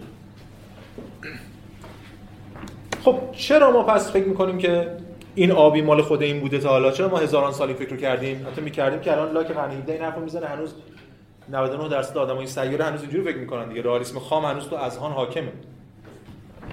چرا؟ به دلایل مختلف. یکیش یه چیزی که من اصطلاحش رو خیلی استفاده می‌کنم. به اسم استبداد سیاره یه جور حصار سیاره زندان است اسم آلبوم آنتی یه استبداد سیاره که ما یه استبدادی داره انسان. در یک کلام انسان یک جور خاصی تجربه می‌کنه جهان رو. ولی به خاطر استبدادش دوست داره اون جور خاصی که در بین هزاران مدل خاص میلیاردها نمی‌دونم چقدر مدل دیگه می‌شود تجربه کرد رو به اسم خود جهان جا بزنه این خود استبداد دیگه. یعنی آقا من یه جوری اینو تجربه می‌کنم بعد بگم این همون جوریه. خب این خیلی این این گذار بین من اینجوری تجربه می‌کنم تو اون همون جوری استبدادیه. چرا؟ چون کلی موجود دیگه اصلا اینجوری که تجربه می‌کنم ولی ما تا حرف نزدیم یا چیزی در موردش این استبداد سیاری همه جا هست. حتی تو راز بقا وقتی ما داریم در مورد مورچه‌ها یا صحبت می‌کنیم استبداد رو می‌بینید شما. همون هم به قالب انسانی در میارن. یعنی اون مثلا مهملاتی که از جایی که تمدن و اینا ایجاد شده بودن این بچه اونو میدزده اون یکی با زن اون فلانه. اینا که تو سریال ترکی می‌بینیم تو راز بقا دفعه می‌بینیم بریم پنگوانا مثلا. چرا؟ چون باز استبداد سیاری قرار اون ما نمی‌تونیم رو توضیح بدیم خیلی چیزاشونو. فارغ از اینکه این چیزی که ما به اسم برنامه‌های راز بقا و این جور چیزا می‌بینیم در مثلا بی بی سی هر جای دیگه مثلا طرف 6 ماه رفته فیلم برداری کرده یه ساعتشو گزینش کرده تحویل ما میده. این گزینشه خیلی گزینشه تر از اون چیزی که شما فکر می‌کنید. یعنی همش هست میشه یه قصه ای برای ما ساخته میشه. یعنی طرف کارگردان تئاتر بیشتر از اینکه بخواد فیلم بردار مستند باشه. برای چی؟ برای اینکه تو ذهن قالب ذهنی ما. حالا کار به اینا نداریم. بنابراین مسئله اینه که ما یه تحمیلی داریم می‌کنیم. اون تجربه خاص خودمون رو به خود واقعیت این وقتی که ما آگاه میشیم از این قضیه یعنی مواجه میشیم با اینکه آقا این اون بیرون نیست. و ما این این دیگه ما در مسیر داریم حرکت می‌کنیم که بهش خواهیم گفت بعدها ایدالیزم که هنوز در موردش صحبت نکردیم. جلسه آخر اینتر واردش میشیم که اصلا چیه و مبانیش چیه خب. پس بنابراین فرق صفات اولی ثانوی اینه. یه چیز ها برمی بحث خود یه چیز رو بیرون مجبور رو نگه داره یعنی مکان. ولی این صفات ثانویه رو میگه فقط اینا در واقع مبتنی و یعنی-, یعنی از اون اومدن. ولی صرفا منطبق یا در واقع مشابه از اون جنس نیستن. یعنی طرح یا الگوی پترن صفات در خود اجسام واقعا موجود است. صفات اولیه. میگه میگه واقعا اینجا واقعاش هم خیلی جالب جا انداخته آقای مترجم. اینجا میگه که and their patterns do really exist in the bodies themselves. سرابی really exist. یعنی واقعا اونجا وجود داره. ولی صفات ثانویه هیچ گونه شباهتی به این اشیا ندارن. یا همون همانندی؟ اینجا چی؟ شباهت چیه؟ ریزمبلنس همون که بالا گفته مماثلت و مماثل اینجا همون کلمه است. هیچ شباهتی هیچ همانندی ندارن. و چیزی شبیه تصوراتی که ما داریم ابدا در خود اجسام وجود ندارن. آنها در اجسامی که ما تشخیص می‌کنیم تشخیص می‌دهیم فقط قوه‌ای هستند برای ایجاد آن احساسات در ما. پس اون صفات قوه یعنی نیرویی که می‌تونه اونا رو در ما ایجاد کنه. این اون شکاف کلیدی در رئالیسم خامه که در قرن 17 داره اتفاق میفته با لاک و خیلی هم اثرگذاره. در بطن تجربه گرایی داره اتفاق میفته و بعد نتایج خیلی جدی داره. بعدا تو بارکلی می‌بینیم و به و به در هیوم که باعث میشه اصلا به قول معروف خود جمله کانت رو که ما می‌خونیم من از خواب جزمی بیدار کرد به این معناست. این روی این شکاف در واقع دست می‌ذارن به شکل خیلی رادیکالی. حالا به اون معنی که ما شنیدیم. خب چند تا نکته فقط قبل از که از این بحث خارج بشیم؟ بنده 17 شماره نگاه بندازیم. فرصتشو داریم. میگه حجم و شکل و عدد و حرکت مشخصی که در اجزای شعله یا برق موجود است حقیقتا در خود آنهاست. بازم میگیم حجم و شکل و عدد و حرکت این همه مکان. مکانشو داره واقعا خودش مال خودش. اهم از آن که ما ادراک کنیم یا نه؟ این مسئله است. مسئله این که آقا الان یه چیز اینجاست این ماژیک همین الان ما همه از این اتاق بریم بیرون. چرا؟ خاموش کنیم در ببندیم. این ماژیک تنها اینجاست. اون موقع ماژیک چیه؟ چه صفاتی داره؟ قبلا عقل عرفی که ما میگیم قبلا قبلا تو فلسفه یعنی مردم اکثر. میگن چی؟ میگن خب همشو داره دی هم استوانه هم آبی هم سفته هم فلان. لاک چی میگه؟ گام اومده جلوتر. میگه این فقط استوانه بودن و سکونشو داره. رنگش دیگه نیست اگه ما نباشیم چون ما رنگی ما موجود رنگساز رنگبین مدلمون دستگاهمون اینجوری. این تفاوته. به همین دلیل برمیاد که اهم از آن که ما آن را ادراک کنیم یا نه. یعنی اگه ما نباشیم یا باشیم اون ها هستن. بنابراین آنها رو می‌توان صفات واقعی هم نامید. رئالیسم دیگه. یعنی میگه صفات واقعی انگلیسیش هم میگه uh, therefore they, they may they may be called real qualities. دقیقا. کیفیات واقعی صفات واقعی. چون رئالیستیه این رو کرده خب. زیرا واقعا در خود اشیا هستن ولی نور گرمی سفیدی و سردی در خود آنها نیستن گرمی و سردی اصلا وارد طعم و بوش هم نمیشه. گرمی و سردی همیشه یکی از بهانه‌های شکاکان بوده برای زدن زیرا علم. همیشه می‌گفتن از پروتوگراس و اینا آره از سوفست پورون و اینا. که آقا بالاخره اون آب گرمه یا سرده؟ شما نمی‌تونید بگید که. شما اگه دست از آب سرد تو اون آب کنید اون آب گرم میشه. اگه از آب گرم تو اون آب کنید آب سرد میشه. بس سوبژکتیو دیگه حرف معروف پروتوگراس که گفت انسان معیار حقیقت چیزها و فلان از این حرفا که قبلا در صحبت کردیم. دقیقا از این به همین منظر اشاره داره. گرمی و سردی همیشه این به ذهن متبادل می‌کنه. ولی کسی در مورد رنگ حرف نمی‌زنه. یا در مورد چیزای دیگه. هرچند خب شکاکا برای جهان خارج رو زیر سوال می‌برن. یه بحثی هست دیگه. میگن شکاکان جهان خارج رو زیر سوال میبردن ولی هیچ کدوم رنگ رو متمایز نکردن از ابژه مثلا همینه دیگه. مثلا که شکاکان شکاکان باستان این تفکیک و قائل نشدن. به همین دلیل رئالیسم رو خدشه‌دار نکردن. چون از بیخ بردن زیر سوال این هم بحثی از واردش نمیشه. نفی اگه متعین باشه می‌تونه اثرگذار باشه. اگه کیلویی باشه هیچی. دیگه تأثیری هم نداره چون تأثیری روی اون طرف مقابل نمی‌ذاره و خیلی یعنی همه رو زیر سوال برده. خب هرچند شکاکان همیشه به فلسفه کمک کردن بی تردید شکاکان جزو فیلسوفان هستن به صورت سلبی. من اینا رو بهش قائلم. خب ولی اونا در خود اشیا نیستن چون که بیماری و درد در خود شیره زبان گنجش نیست و سایر ماجرا. خب پس بخوایم این بحثی که الان کردیم تا حالا جنبندی کنیم ما دیدیم که روی کرده رالیستی به شکل خامش دچار شکست شد. یعنی همون که اشاره هم کردم تفویض برخی از نیروها در ابژه به سوژه. یه سری چیزایی که بس قبلا ما نسبت می‌دادیم به ابژه اونا به سوژه برگشت. شاید بشه اینو یه گام دیگه از اومانیسم نامید. یه گام دیگه از اومانیسم به یه معنای دیگه یعنی دوباره انسان داره معیار برمیگرده. یه نکته دیگه هم که به ذهنم می‌رسه اینه که ببینید اینجا لاک برای اولین بار دیگه داره از یعنی فلسفه داره به طور از عقل عرفی فاصله خیلی زیادی می‌گیره. این درسته اینا همیشه می‌گفتن که آقا این اسکولاستیک ها و مدرسی ها واسه خودشون حرفای فضایی می‌زنه ما اصلا نمی‌فهمیم. ولی عقل عرفی خیلی راحت‌تر می‌فهمه فرشته ها در افلاک و عقول فلکیه رو خیلی راحت‌تر می‌فهمن تا این رنگ مال خود این نیست. یعنی شما برو به پدر بگو رنگ مال خود نیست شاید بستریت کنه ولی اونا رو بگی شاید ازت شفام بگیری مثلا که این عقل عرفی انقدر براش مسئله این تجربه حسیش مخدوش شده. نه imagination ش این خیلی کلیدیه. یعنی نبردی که همیشه بعدا میفته در قرن 18 هم روی این مسئله استوار و اینجا داره اتفاق میفته دیگه. یه مثال که لاک می‌زنه حالا ما کم بروزترش کنیم. میگه که کسی که فکر می‌کنه رنگ مال خود شیعه مثل کسی که فکر می‌کنه توی نخود دلپیچه است. یعنی شما نخوده که می‌خوری دلپیچه می‌گیری. بعد دلپیچه کجا من تو نخوده بود من خوردم. خب می‌دونیم اینجوری نیست. دلپیچه حاصل تعامل دستگاه گوارشی من با نخوده همان گونه که رنگ پس اینجا نیست. رنگ حاصل تعامل دستگاه باصره من با این ماجرا است. برای ما خیلی دشواره که همین الان تصور کنیم آقا رنگ اینجا نیست. من برای که بچه‌ها مثال بزنم بعدا با کانت با این عینک و اینا کار داریم ما با اینو برمیم ولی فرض کنیم که الان فرض کنیم. نمی‌خوام من فرض خیالی نشون تناقضات هم شاید توش مطرح بشه فرض کنیم این در سفیده فقط هم ما این در می‌بینیم. و در چشم همه ماها یه عدسی آبی وجود داشته باشه. باز اونم ما این در سفید رو آبی می‌بینیم. این از جنس همین تجربه است. یعنی تجربه مشترک ما نه ناشی از ابژه واحد یعنی وحدت متصب به ابژه. بلکه ناشی از دستگاه واحده هرچند لاک در نهایت ابژه واحد هم زیر سوال نمی‌بره. میگه اینجا یه چیز یه چیزی هست. نمیگه چیزی ولی یه چیزی که از جنس رنگ نیست که نتیجه رنگی داره. ما فیلسوفای بعدی رو میایم که اون وحدت بیرونی رو کلا هم زیر سوال می‌برن که خواهیم دید تو هیوم و دیگران چجوری به شکلی از شکاکیت منجر میشه.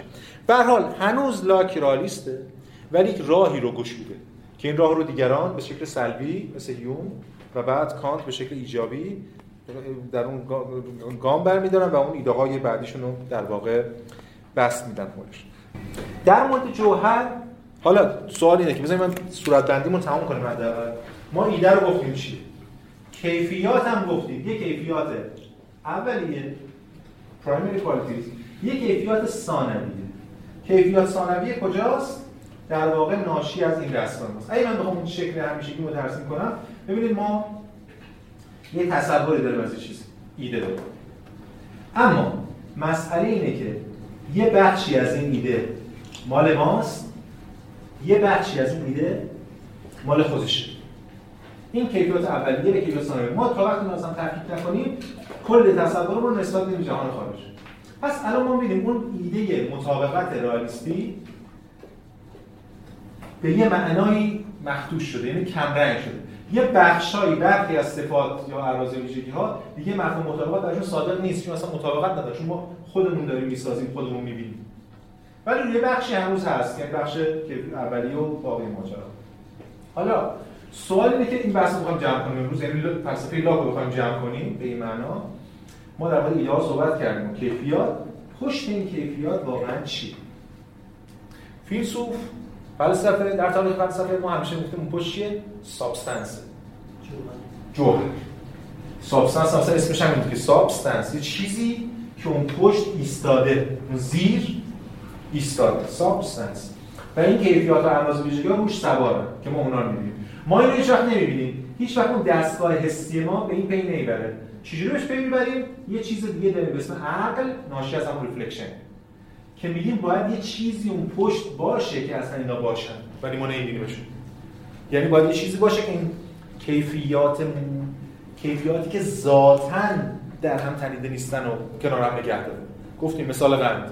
قند شیرینه سفید مکعبی و سفته ولی شیرینی سفیدی مکعب بودن و سفت بودن با هم رابطه ذاتی ندارن. چرا؟ چون ما شیرینیایی داریم که مکعب نیستن مکعبی داریم که سفید نیستن سفیدایی داریم که سفت نیستن. گچ و پاک‌کن و نمی‌دونم پس اینا به ذات در هم تنیده نیستن. یه چیزی اون پشت باید وایس اینا نگه داره میشن یونانیان به اون می‌گفت می‌گفتن به اینا میگن شدن به اون گفتن بودن. بودن مصدر توبی دیگه. اوسیا اوسیا در یونانی می‌شد جوهر.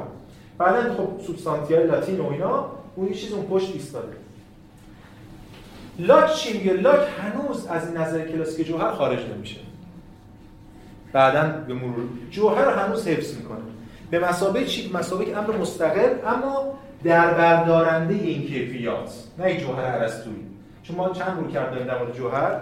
یک رویکرد در واقع substratum attribute view بهش میگن. یه رویکرد جوهر عرضی که جوهری اون زیر عرض رو سوار.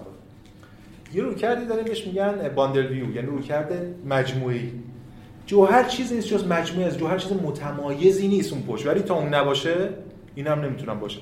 لاک اینجا حتی مخدوش حرف می‌زنه ولی مثلا میشه در مورد حالا ما دیگه نمی‌خونیم ولی فصل 23 کتاب سوم که اینجا من اسمشو نوشتم بند اول دومش دقیقا داره تصوری از جوهر ارائه میده بعد شروع می‌کنه نقد کردن و بعد یه حرفای پراکنده هم می‌زنه. ولی ایده اصلی کلی جوهر لاک اینه که بستریه برای کیفیات.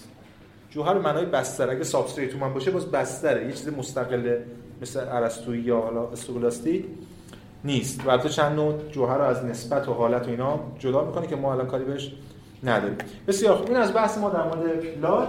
گو بازم بگم اگه یه فرد دیگه بود در واقع دیگه داشت تجربه گرایی فلان می‌تونست لاک یه جور دیگه درس بده.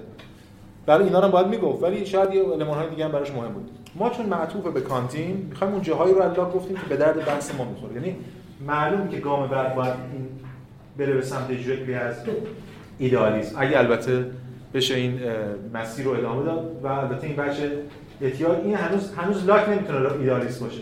به خاطر که بنز کافی سلبی نیست. این موتور محرکی رادیکال سلبی منتقد می‌خواد که اون هیومن که می‌تونه اینو تکونش بده. که بعدا بهش خواهیم است خب سوالا جواب تا یه حدی البته اشاره که باز مشخص خب بفرمایید. اوبژه‌ای که زادیم اونجا خامه یعنی اوبژه خامه یعنی چی؟ یعنی خام می‌بینه تو می‌تونه ثانوی و اوبژه خام می‌بینه یعنی چی؟ یعنی شما گفتید جوهر یه ساختن که پشت خب گفتید نمی‌بینه با با حس نمی‌تونه بشناسه ولی با عقل می‌تونه بهش پی ببره ولی داره ما داره تقسیم بندی می‌کنه داره میگه آره. ثانویه. آره. چجوری اونا رو بره تو اولیه یا ثانویه؟ یعنی چرا تقنیم ملاک نمیداره؟ بله درسته. سوالش ایشون هم شبیه همین بود دیگه. ملاک این که اولیه ثانویه چی باشه به لحاظ استدلالی من میگم عقل عرفی. یعنی که همچنان مکانه رو نمی‌تونه از جا تکون بده ولی می‌تونه یه سری چیزایی رو از اونجا یواش یواش منتقل کنه. بله این چیزی که همین حرف شما می‌زنید ما دو جلسه دیگه می‌رسیم هیومو میگیم که میگه اصلا از کجای سال سی ای نباشه. کی می‌تونه تعیین کنه واقعا؟ حالا دیگه. می مثلا چی مثلا که وقتی شما ارتباطت با جوهر از دست بدی ببری توی فیلترهای مختلف. اینو بزن توی یوم می‌رسیم دیگه بعد نقدا رو بگیم. فعلا بزنین بسازیم بعد خرابش هم الان همه اینایی که آیه میگه خب مال اون قرنه. ولی ما الان می‌دونیم که رنگ در اثر بازتابش فرکانسی مثلا نور که برمیاد تو لکه زرد چشم یا به خاطر اون ماهیتا فرق این نداره. ماهیتا فرق نداره نسبت به آره دقیقاً همین. یعنی خیلی پر بیرا هم نمی‌گفته. حداقل علم الان داره این شکلی میگه. مگر اینکه بخوایم بگیم علم هم داره یه چرندیاتی میبافه و هم دیگه به دست من نمیگم چرندیات ولی من میگم علم هم پیش‌فرضای رئالیستی داره. خب آره داره دیگه. آره دیگه داره دیگه. ولی ما علمی هم داریم بخش از فیزیکی که پیش‌فرض رئالیستی نداره. به هم دلیل اصلا احتیاج به این چیزا میشه اون رو هم ببینید ببینید البته بحث دیگه تو کلاس نیستیم بس فراتره. ببین ایدئالیسم که میاد حالا ایدئالیسم هم نگیم. هر شکلی از در واقع هر نگاه انتقادی نسبت به رئالیسم خام. مثلا هر شکلی از پیشرفت به این معنا یعنی پیشرفت نقدی توی فلسفه یا توی علم اتفاق میفته نکته چیه؟ دقت کنید. بحث قبلی کلا دور نمیریزه. بلکه اونو باز صورت بندی می‌کنه. یعنی مثلا چون فیزیک جدید مثلا چون کوانتوم نمیاد به نیوتن چرت و پرت میگه. هنوز هم خود پل بسازه با نیوتن کار می‌کنه میگه آقا یه یه عاملی بود به اسم سرعت نور که این نمی‌دید و اغماز و ولی در خیلی جاها واقعا قابل اغماز خیلی جاها نیست و یه تو فلسفه هم همینطور. اگه حالا حداقل موزه که من دارم این هگلی نگاه کنیم به ماجرا که آفربون در, در کل تاریخ اتفاق میفته به این معنا یه چیزی یعنی به این معنا اگر من بخوام نقد کنم به اون صورت بندی که شما از چه من دیدن ارائه دادین بخوام نقد کنم به این معنی که نمیگم چرت بریزیم تو به این معنا همون بحثی که شما داشتین مثلا به اون شکل مادی می‌کردین. اینو میشه یه جور دیگه صورت بندی کرد که یکم جامع‌تر بشه. این در مورد همه چیز ساده به نظر نمی‌دونم. احتمالا حسابی من نمی‌دونم. یه سری از این بخشایی که فیزیک مغز یا مثلا این یه پروژه میشه انجام. بعضی این کارا رو کردن. بعضی این کارا رو کردن ولی من نمی‌دونم. سوادش ندارم واقعا. یه ترم بود ما در انجمن جامعه شناسی ترم بود اسم وحدت اشیا ادراک اشیا هم چیزی. که یه سری بحثای به مبانی فیزیک کوانتوم و حالا کوانتوم فیزیک کوانتوم نه. نظریه میدان های کوانتوم چون فیزیک کوانتوم یه چیز مکانیک کوانتومی یه ماجراست واسه خوش نظریه میدان کوانتومی رو ریشه‌اشو تو هگل ما اون یه تم پیدا کردیم. یعنی یه نقل قول خوندیم مثلا از هگل یه نقل قول از هایزنبرگ. یه مثال از هگل یه مثال شرودینگر. اینجوری رفت. ولی من سوادم در با اونجا دو تا دانشجو در واقع جدی فیزیک بودن هی کمک می‌کردم از قبلش با هم منبع می‌گیره قبل جلسه قرار میذاشتیم. ولی چیزی در نمیاد چون تخصص بیشتری می‌خواد. ولی حتما هست. الان خود هایزنبرگ شما ببینید نظر عدم قطعیتش مبانی کاملا مبانی ایدالیستی داره. ولی من با سوادم اونقدر نیست. باید کسی تو اون حوزه پخته باشه. حالا بشه که این مثلا پوزیتیویسمی که اثباتگرایی صرف و این آره دیگه. بله. ولی به هر حال کسی که خوابیده رو میشه بیدار که کسی که خوش به خواب زده نمیشه بیدار سوال دیگه؟ ببخشید این دستگاهی که الان لاک درست کرد این ایده فکری توش خیلی بهتر در میاد تا این لوح سفید که مثلا اون آبی و سبز و نمی‌دونم قرمز و اینا رو ما داریم بعد اون خب ببین یه چیزیه این تفاوتی هست. اون وقتی ما میگه فطری ما بذار جواب جامعه تر به شما بدیم که بعدا کانت هم در بردیم ما وقتی میگیم فطری گرایی دو نوع برداشت میشه داشت. یکی فطری گرایی در داده یعنی داده ها از پیش هستن اون تو. این تصوری که معمولا عقل عرفی و دینی و این از فطریات داره یعنی سری داده است آقا این خدمت شما. به دنیا میاد یه سری داده داره. آره یه سری پیش ورسا داده خود. یه موقع از فطری امر در دستگاه. ببین تو کانت هم باز فطری گرایی برای در دستگاهه اینا از هم جداست. وقتی ما میگیم اینیت ایدیا تصورات فطری یعنی فطریت در داده. پس لاک داره یه جور بله لاک یه شکلی از فطری در دستگاه رو داره. ما دستگاهی داریم. آبی نیست تو ذهن ما. این مثل چی مثل که شما بگید مثل اینکه شما بگید که آره مثلا توی آب میوه گیری وقتی می‌خرید آب میوه هست. خب نیست آب میوه گیریه. اگر هم توش میوه نریزی هیچی هم بد نمیده. میچرخه.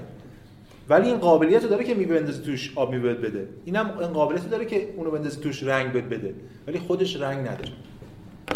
رنگ محصول تعامله مثل آب میوه گیری که محصول فلان. خب شما جلویی بفرمایید بعد جواب. توی بند هشتش میگفتش که این نیروها صفت هست. اول که یه ذره خواستم بدونم این نیروها واقعا چه شکلی هن چی هن بعدش هم که بند نوهش ما موقع بند نه در ما دو نوع نیرو داریم. یعنی بر اساس اینکه دو نوع صفت داریم یعنی نیروی اولیه نیروی ثانویه.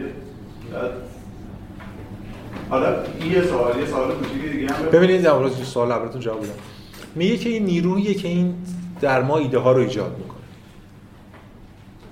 فقط صفت. به ذات نه نه یه نیرویی که ایجاد می‌کنه. خب این صفات در واقع چیز صفات در واقع نیروهایی که اونا دارن در ما ایجاد می‌کنن. یه موقع این نیرو خودش مستقلا وجود داره. میشه صفات اولیه.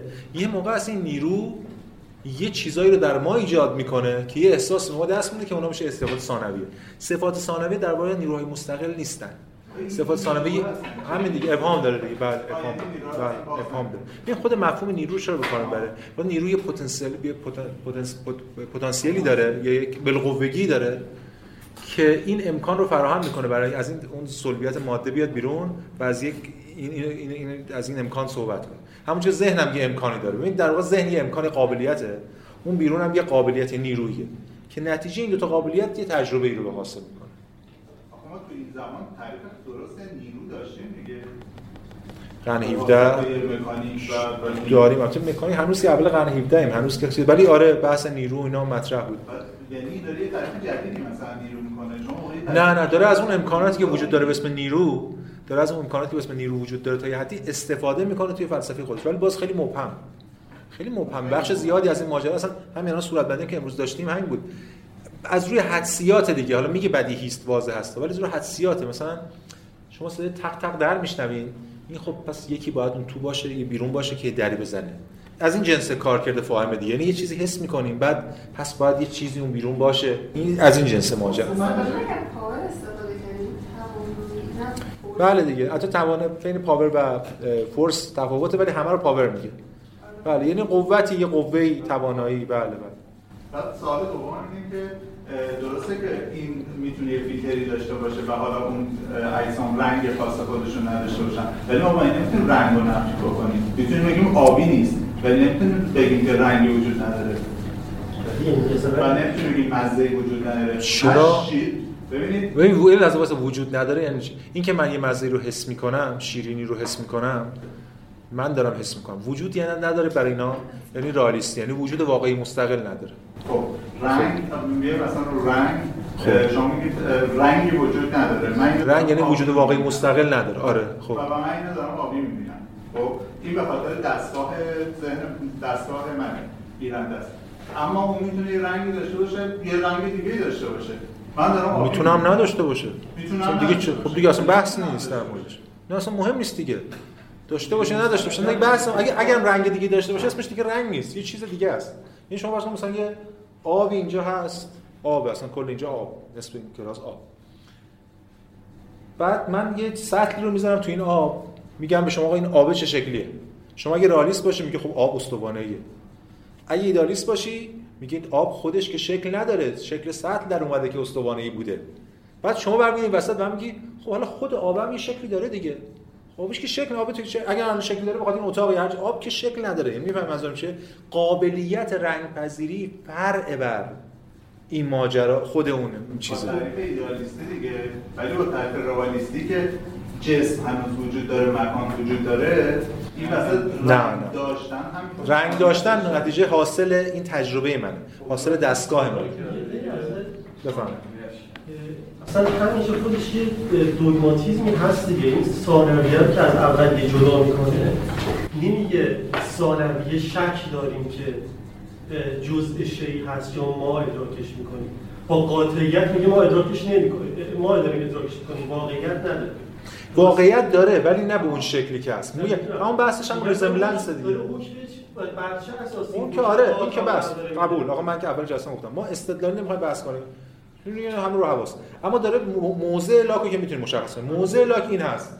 نه اختلاف من با ایشون سر همینه دیگه. موضع لاک اینه که قاطعانه داره جدا می‌کنه یا خودش هم شک داره که اینجا که شما جز it is evident that it is obvious that. چه همینا رو می‌بینید. شما شکی می‌بینید. در اینا آره دیگه. یعنی اینکه دائما داریم این حتما واضح هست که فلان فلان میشه.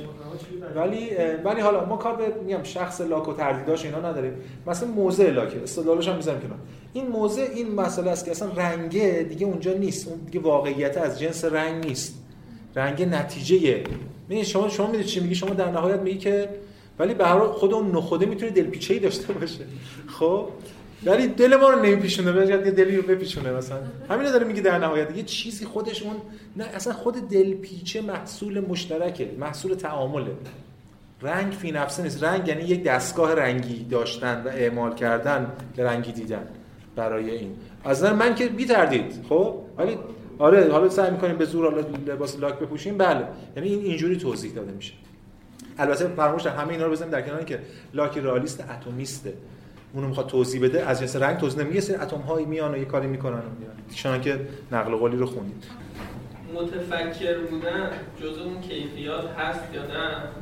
و اگه هست تو این صورت بنده چجوری قرار می‌گیره؟ ببینید فکر. یه موقع از فکر به مسابقه یه داده فکری که دوامش تصورات ناشی از اینکه چیزی اومده یه چیزی رو ایجاد کرد. متفکر بودن مسابقه قابلیته. خود این قابلیت سوژه یا ذهن در فکر کردن. یعنی من کجا اون موجود فکر می‌کنه یا نمی‌کنه مثلا؟ فرقش با اون ببینید آره آره. ما این بحث بله این بحث که شما میگید یه بحث خوبیه. یعنی یه نکته دقیقی توش داره که هیوم هم بعدا بحث می‌کنه روش. می‌دونید چیه؟ ما در مورد خود ابژه ها صحبت کردیم. گفتیم آقا این ابژه کیفیت اولیه ثانویه اون پشت جوهر هست حالا همین رو در مورد خودمون می‌تونیم بگیم. ما تا کجا کیفیت اولیه تا کجا ثانویه تا کجا جوهریم؟ فیلسوفان لاک هم به من قائل دیگه به نفس قائلن اونایی که به نفس قائلن ما خودمون پشتمون هم یه چیز جوهریه که به عرض در نمیاد مثلا از این برای لاک این مسئله همین در همین حد یعنی یه شکلی از علم نفس داره تو هم کتابش هم بحث کرده جایی که همین در حد همین حد یه امر ناشناخته اون تو هست که فقط وحدت بخش همین قابلیت ما برای همه. در همین ولی این نکته لاک چیه نکته لاک میگه من حس می‌کنم که دارم فکر می‌کنم. من حس می‌کنم که اراده می‌کنم. یه حس درونی دارم که فکر می‌کنم دارم این کارو می‌کنم. پس دارم این کارو می‌کنم این نکته به نظرم پاسخی که میده به ماجرا. خب بفرمایید. از جلسه و جلسه یه ذره ادبیات نسبت به ترم قبل یه فرقی تا خود این فصل معرفت بعد یه واژه‌ای برای من خیلی گنگه. من اینا فرقاشو نمی‌دونم. میشه توی قسمت این مقطع جواب داد یا نه مثلا حالا جلسه قبل از spirit و soul و self و mind یعنی ما کجا باید این تمایز بین soul و self و mind دقیقا چیه؟ یا اصلا هر فیلسوف یه نگاهی به اینها داره؟ یا نه اینا یک منطق مشخصی داره و میشه اینها رو جدا کرد؟ این سوال که خب سوال مهمیه. دو تا هر دو تاش هست همزمان. یعنی از این طرف هر فیلسوفی واسه خودش در واقع سیستم اف ترمینولوژی داره دیگه. نظامی از اصطلاح شناسی داره. و طبق اون نظام اصطلاح شناسیش اینا رو جدا جدا استفاده می‌کنه. از اون طرف فیلسوف همینجوری رو هوا که نمیاد محصول یه زمانه ای یعنی شما الان میگه مایند مایند چیز جا افتاده است تو قرن 17 و قرن 18 تکلیف باید روشن میشه. نزدیک همین تصوری که من شما دید ولی تو دو قرن قبلش مایند اصلا به این معنا اصلا مطرح نبوده. حالا فارغ از که منس لاتین گفتیم ریشه های دیگه ای داشته فلان. پس هر دوتا اینا هست. این دیگه هر کدوم از این واژه ها نیازمند یک یک اتمو... یک چیزی که میشه گفت هیستوریکال اتمولوژی یه اتمولوژی تاریخی ببینی از کجا اومده چه مسیر رو طی کرده. خیلی بحث فنی و پیچیده میشه. من مثلا همین دیگه الان شما گفتید من فکر کنم زمستان پارسال میشه یا پاییز. پاییز بود. یه سخنرانی داشتم قم توی یک جایی وابسته به دانشگاه علوم پزشکی بود مرکز سلامت معنوی. اسمش از مرکز سلامت معنوی. spiritual health اونجا یه جلسه رو دعوت کرده بودم بعد واژه spirit و اونجا ریشه‌یابی کنیم و بعد در نهایت مثلا خیلی بحث فنی مفصلی در که spirit کا کجا اومده ریشش چیه چجوری و اینکه چرا نباید spiritual health رو ترجمه کرد سلامت معنوی. چون و تابلوی ماستم سلامت معنوی بوده. ولی در واقع ایده این بودی که اون اصلا بی معناست معنا اصلا چرا به spirit داره معنا. و اونجا پیشنهاد دادم سلامت روح و جان یا هم چیز اه، مثلا اینکه اینا هر کدوم یه بحث فنی رو میطلبه حالا ما سر هر فیلسوفی این نظام ترمینولوژیکش رو در حد توانمون دیدیم. معمولا سعی می‌کنیم یه کمی باز کنیم دیگه. یعنی یواش یواش میگیم آقا spirit داره خارج spirit داره نزدیک میشه به این تصوری که من و شما امروز داریم. یعنی امروز داریم عقل عرفی داره به طور کلی. روح و فلان و فلان. ولی هنوز همونطور که تو این کتاب هم می‌بینیم هنوز بعضی موقع برای برخی از رفتارهای حیوانی spirit اینا قائلن. خب یعنی فکر کنم تو همین متن بود. spiritual animal ی هم چیزی چیزای حیوان روحانی یا یه, یه چیزای روحی در کنار nerve و اعصاب گذاشته از اون ور soul که یه زمانی پیوند خورده بود با روح الان نزدیک داره میشه یواش یواش رفته به نفس. هم یکی نه دیگه soul با self که self رو ترجمه کنیم به خود. self یعنی خود سلف. حالا اینکه اون self ماهیتا واجد نفسی یا به ذات نفسی یا نه بحث دیگه است. به این همه حرفا رو زدم کم پراکنده بود به این دلیل بگم که نمیشه یه فرمول کلی ارائه داد درباره سوال شما. که آقا بیایم تکلیف روشن. این ترمینولوژی اینجوری. هر فیلسوفی جداست. دو تا فیلسوف توی عصرن. با هم دیگه ترمینولوژیشون فرق داره. از اون طرف اینم دلیل دل بخواهی نیست. بخاطر نظام فلسفیشون ایجاب می‌کنه شما تو همون عصر که اسپینوزا میگه خدا کلی از آدما اون خداش اصلا خدا نمی‌دونن. الحاد می‌دونن. مثلا اینکه این اینا باید همزمان یعنی هم باید synchronic نگاه بشه بهش هم باید در واقع توی زمان diachronic نگاه بشه بهش. خب سوال بفهم کنم اون که شما با همون فاهمه هنوز اون تفکیک وجود نداره. بله. ببینید الان هنوز من این عقلم که گذاشتم یکم واقعا تحت تاثیر کانت هم بود. چون کانت میاد جدا می‌کنه دیگه. ترکیب تو کانت دیگه ترکیب روشنه. عقل داریم و فاهمه داریم و حس داریم. این سه تا جداست کاملا کتاب. نقد عقل محضش ترکیب روشن. ولی اینجا نه هنوز. اینا به هم یک چیز نداره. کجا می‌تونه از کسی که جوهری وجود داره حس نمی‌کنه که نه نه حس نمی‌کنه با عقل می‌فهمه. خب عقل- نه دیگه الان تو از جنس- یه جایی یه چیزی رو می‌فهمه. reflection نه. نه reflection ببینید شما یک می‌بینی که در زده چی میشنوی؟ صدای در رو میشنوی. از کجا می‌دونی یکی بوده که در زده شما که حس نکردی طرفو. میگی من که حس نکردم. ولی می‌تونم می‌تونم حدس بزنم می‌تونم یه حدس بزنم به لحاظ عقلی که یکی باید اون پشت باشه. آقا شاید هم ندیده باشم اصلا. اینو. میشه گفت. ببین بازم در نهایت حتی این حتی این هم لاک باشه صراحتا میگه. میگه ما تجربه کردیم که یک مجموعه از چیزها توی ظرفی باید باشن یه چیزی تا بتونه اینا رو نگه داره کنار هم دیگه. پس توی خود ابژه هم باید یه چیزی اون پشت باشه که من نمی‌دونم چی اینا رو کنار هم نگه داره اینجوری. اصلا به تصورات فطری راه. پا نمیده. لاک. ولی می‌دونی مثلا چه مثلا که به زودی جوهر رو تجربه گرام می‌زنن دیگه. می‌ذارن و نقد می‌کنن. و دقیقا روی همین دست می‌ذارن که اصلا جوهر رو نمیشه اثبات کرد از طریق تجربه. اگه هیچ چیزی در ذهن نیست که پیش شما حرفتون این دیگه. اگه هیچ چیزی در ذهن نیست که پیش آدم در تجربه نبوده باشه پس نمیشه به جوهر رسید. اینا میگن از جنس حدس عقلی که میشه زد. فرق بین thinking با reflection چیه؟ خب سوال خوبی هم هست. هرچند این دو تا ترم مختلف اینجا نشون میده. مترجم فارسی هم دیدیم اینا رو جابجا جای هم به کار بود. ولی مسئله اینه که reflection خیلی برای لاک مشخصه. یه کارکرد مشخصی دو تا منبع داریم برای تصورات. یه منبع احساس یه منبع اینه که reflection می‌کنه روی حالا reflection کارش چی از چه سنخی از چه سنخ فکر؟ فکر یه وجه اعم داره چنان که هر شکلی از فکر حتی تخیل هم ذیل فکره. یکی که زمان هم زیل همون حرکت قرار می‌گیره. زمان.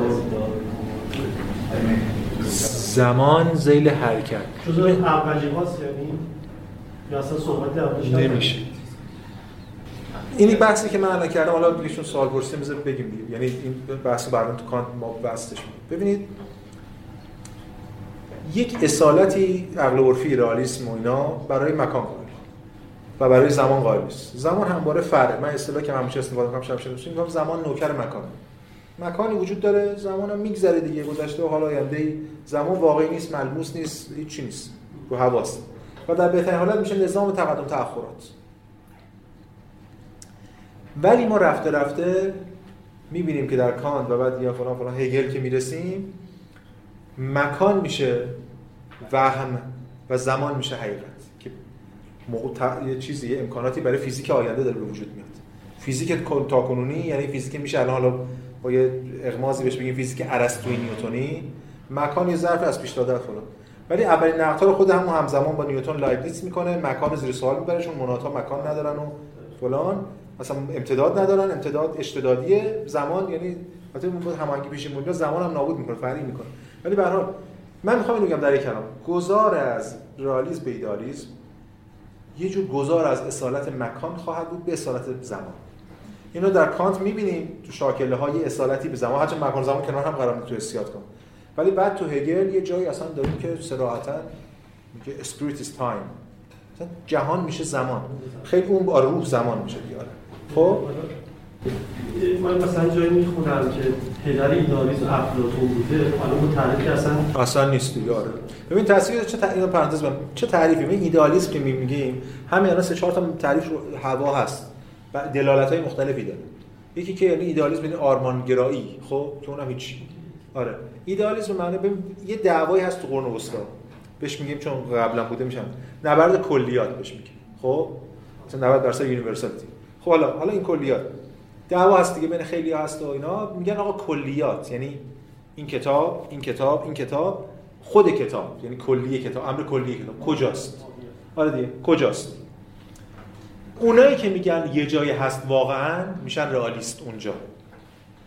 اونایی که میگن در واقع ذهنیه میشن کانسپچوالیست.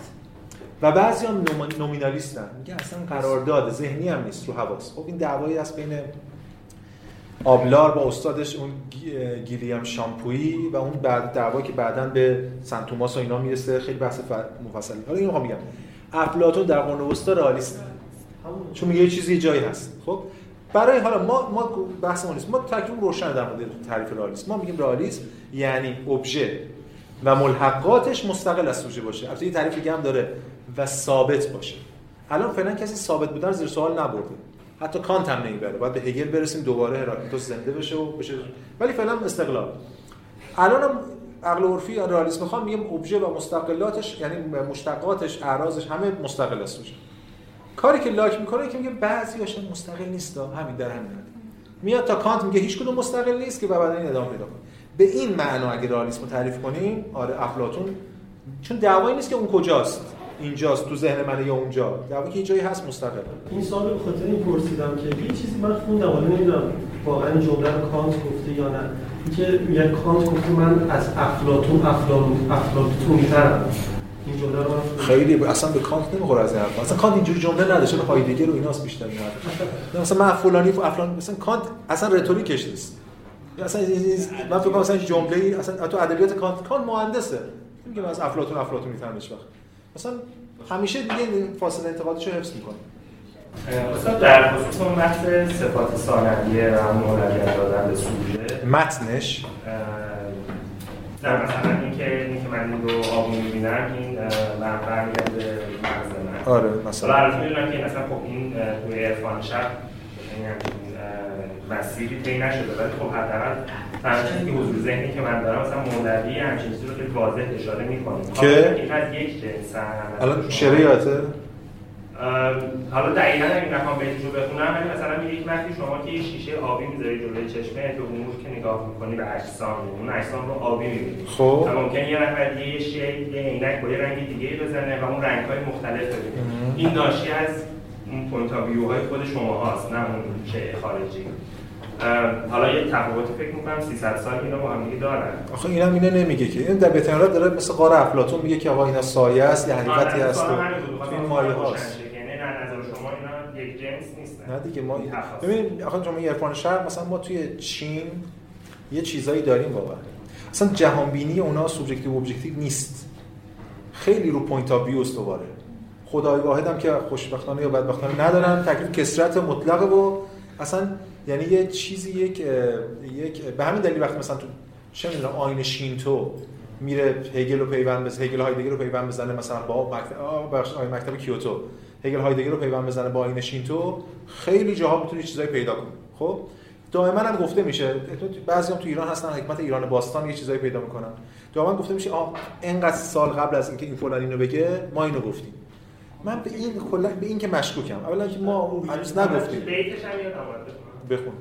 یکیش چشمت داشتی شیشه کبود زان سبب عالم کبودت میمون آره دیگه. مثل اینکه آقا شما معشوقت مرده قصه قصه می‌خوری میگه آقا این شیشه رو برداریم رفته زیبا به جهان نگاه کن. نقد رئالیسم نیست اصلا. ببینید این نقد رئالیسم نیست که نقد رئالیسم اینه که بگیم خودش هم بزنه و کلی ب- اصلا اینجوری یه نکته بعد نکته بگم خدمتتون. تو چین هم هست حالا تو ایران به ویژه بحث مطرح میشه. آقا این جمله رو 300 سال قبل از فلان فلانی گفته نمی‌دونم تو مثلا اینکه من برای من اصلا مهم نیست کی قبلا کی اول گفته. چون ما که نظام آموزه های دینی نمی‌خوایم بحث کنیم در فلسفه است. مهم که کی تبیین کرده کی در ساعت لوگوس آورده. و اینا خود پیش سقراطیان شما می‌بینید مثلا چه می‌دونم آناکسیماندر یه حرف مثلا خفنی می‌زنه چه می‌دونم کل زمین آب بوده. انسان ها از آب اومدن بیرون باله هاشون تبدیل به اندام شد. شما ای داروین این قبل از ولی این مزخرف هم گفته گفته ما کوچیک و بزرگ میشه مثلا در طول ما نه به که این نور خورشید فلان یه کوچیک بزرگ. خب اینا تا وقت شما در ساعت تبیین نبری حرفای سری حرفای پراکنده است رو هوا منجر به تمدن ایده تمدن ساز نمیشه. منجر به علم نمیشه. می‌فهمی چی میگم. من معتقدم ما حتی خیلی نمونه های واقعی ترش رو داریم. ما می‌دونیم که مثلا چم نظریه حرکت جوهری رو مولا صدر 180 سال قبل از هگل گفته. من همیشه صراحتا میگم اگر ما از فلسفهمون علم در میآوردیم ما 180 سال قبل از قبل فیزیک کوانتوم داشتیم. بی تردید نظریه نسبیت در میاد رو حرکت چون جوهر حرکت داده. دید. ولی نکردیم این کارشون تمدن ساز نبوده ایده. که حتی انسدادهایی هم داشته دلایل دیگه هم داشته دیگه. دلیلی که اینجا مثلا کانتی حرفی می‌زنه شاگردش میاد میشوره می‌ذاره کنار اون یکی میاد اینو می‌زنه. اینجا همه مریدن و هنوزم 400 ساله میگم مولا صدرا تموم کرده. فلسفه تو حوزه شما نمی‌تونید از حرف بزنید بسیار خوب. خیلی ممنون از همگی شما.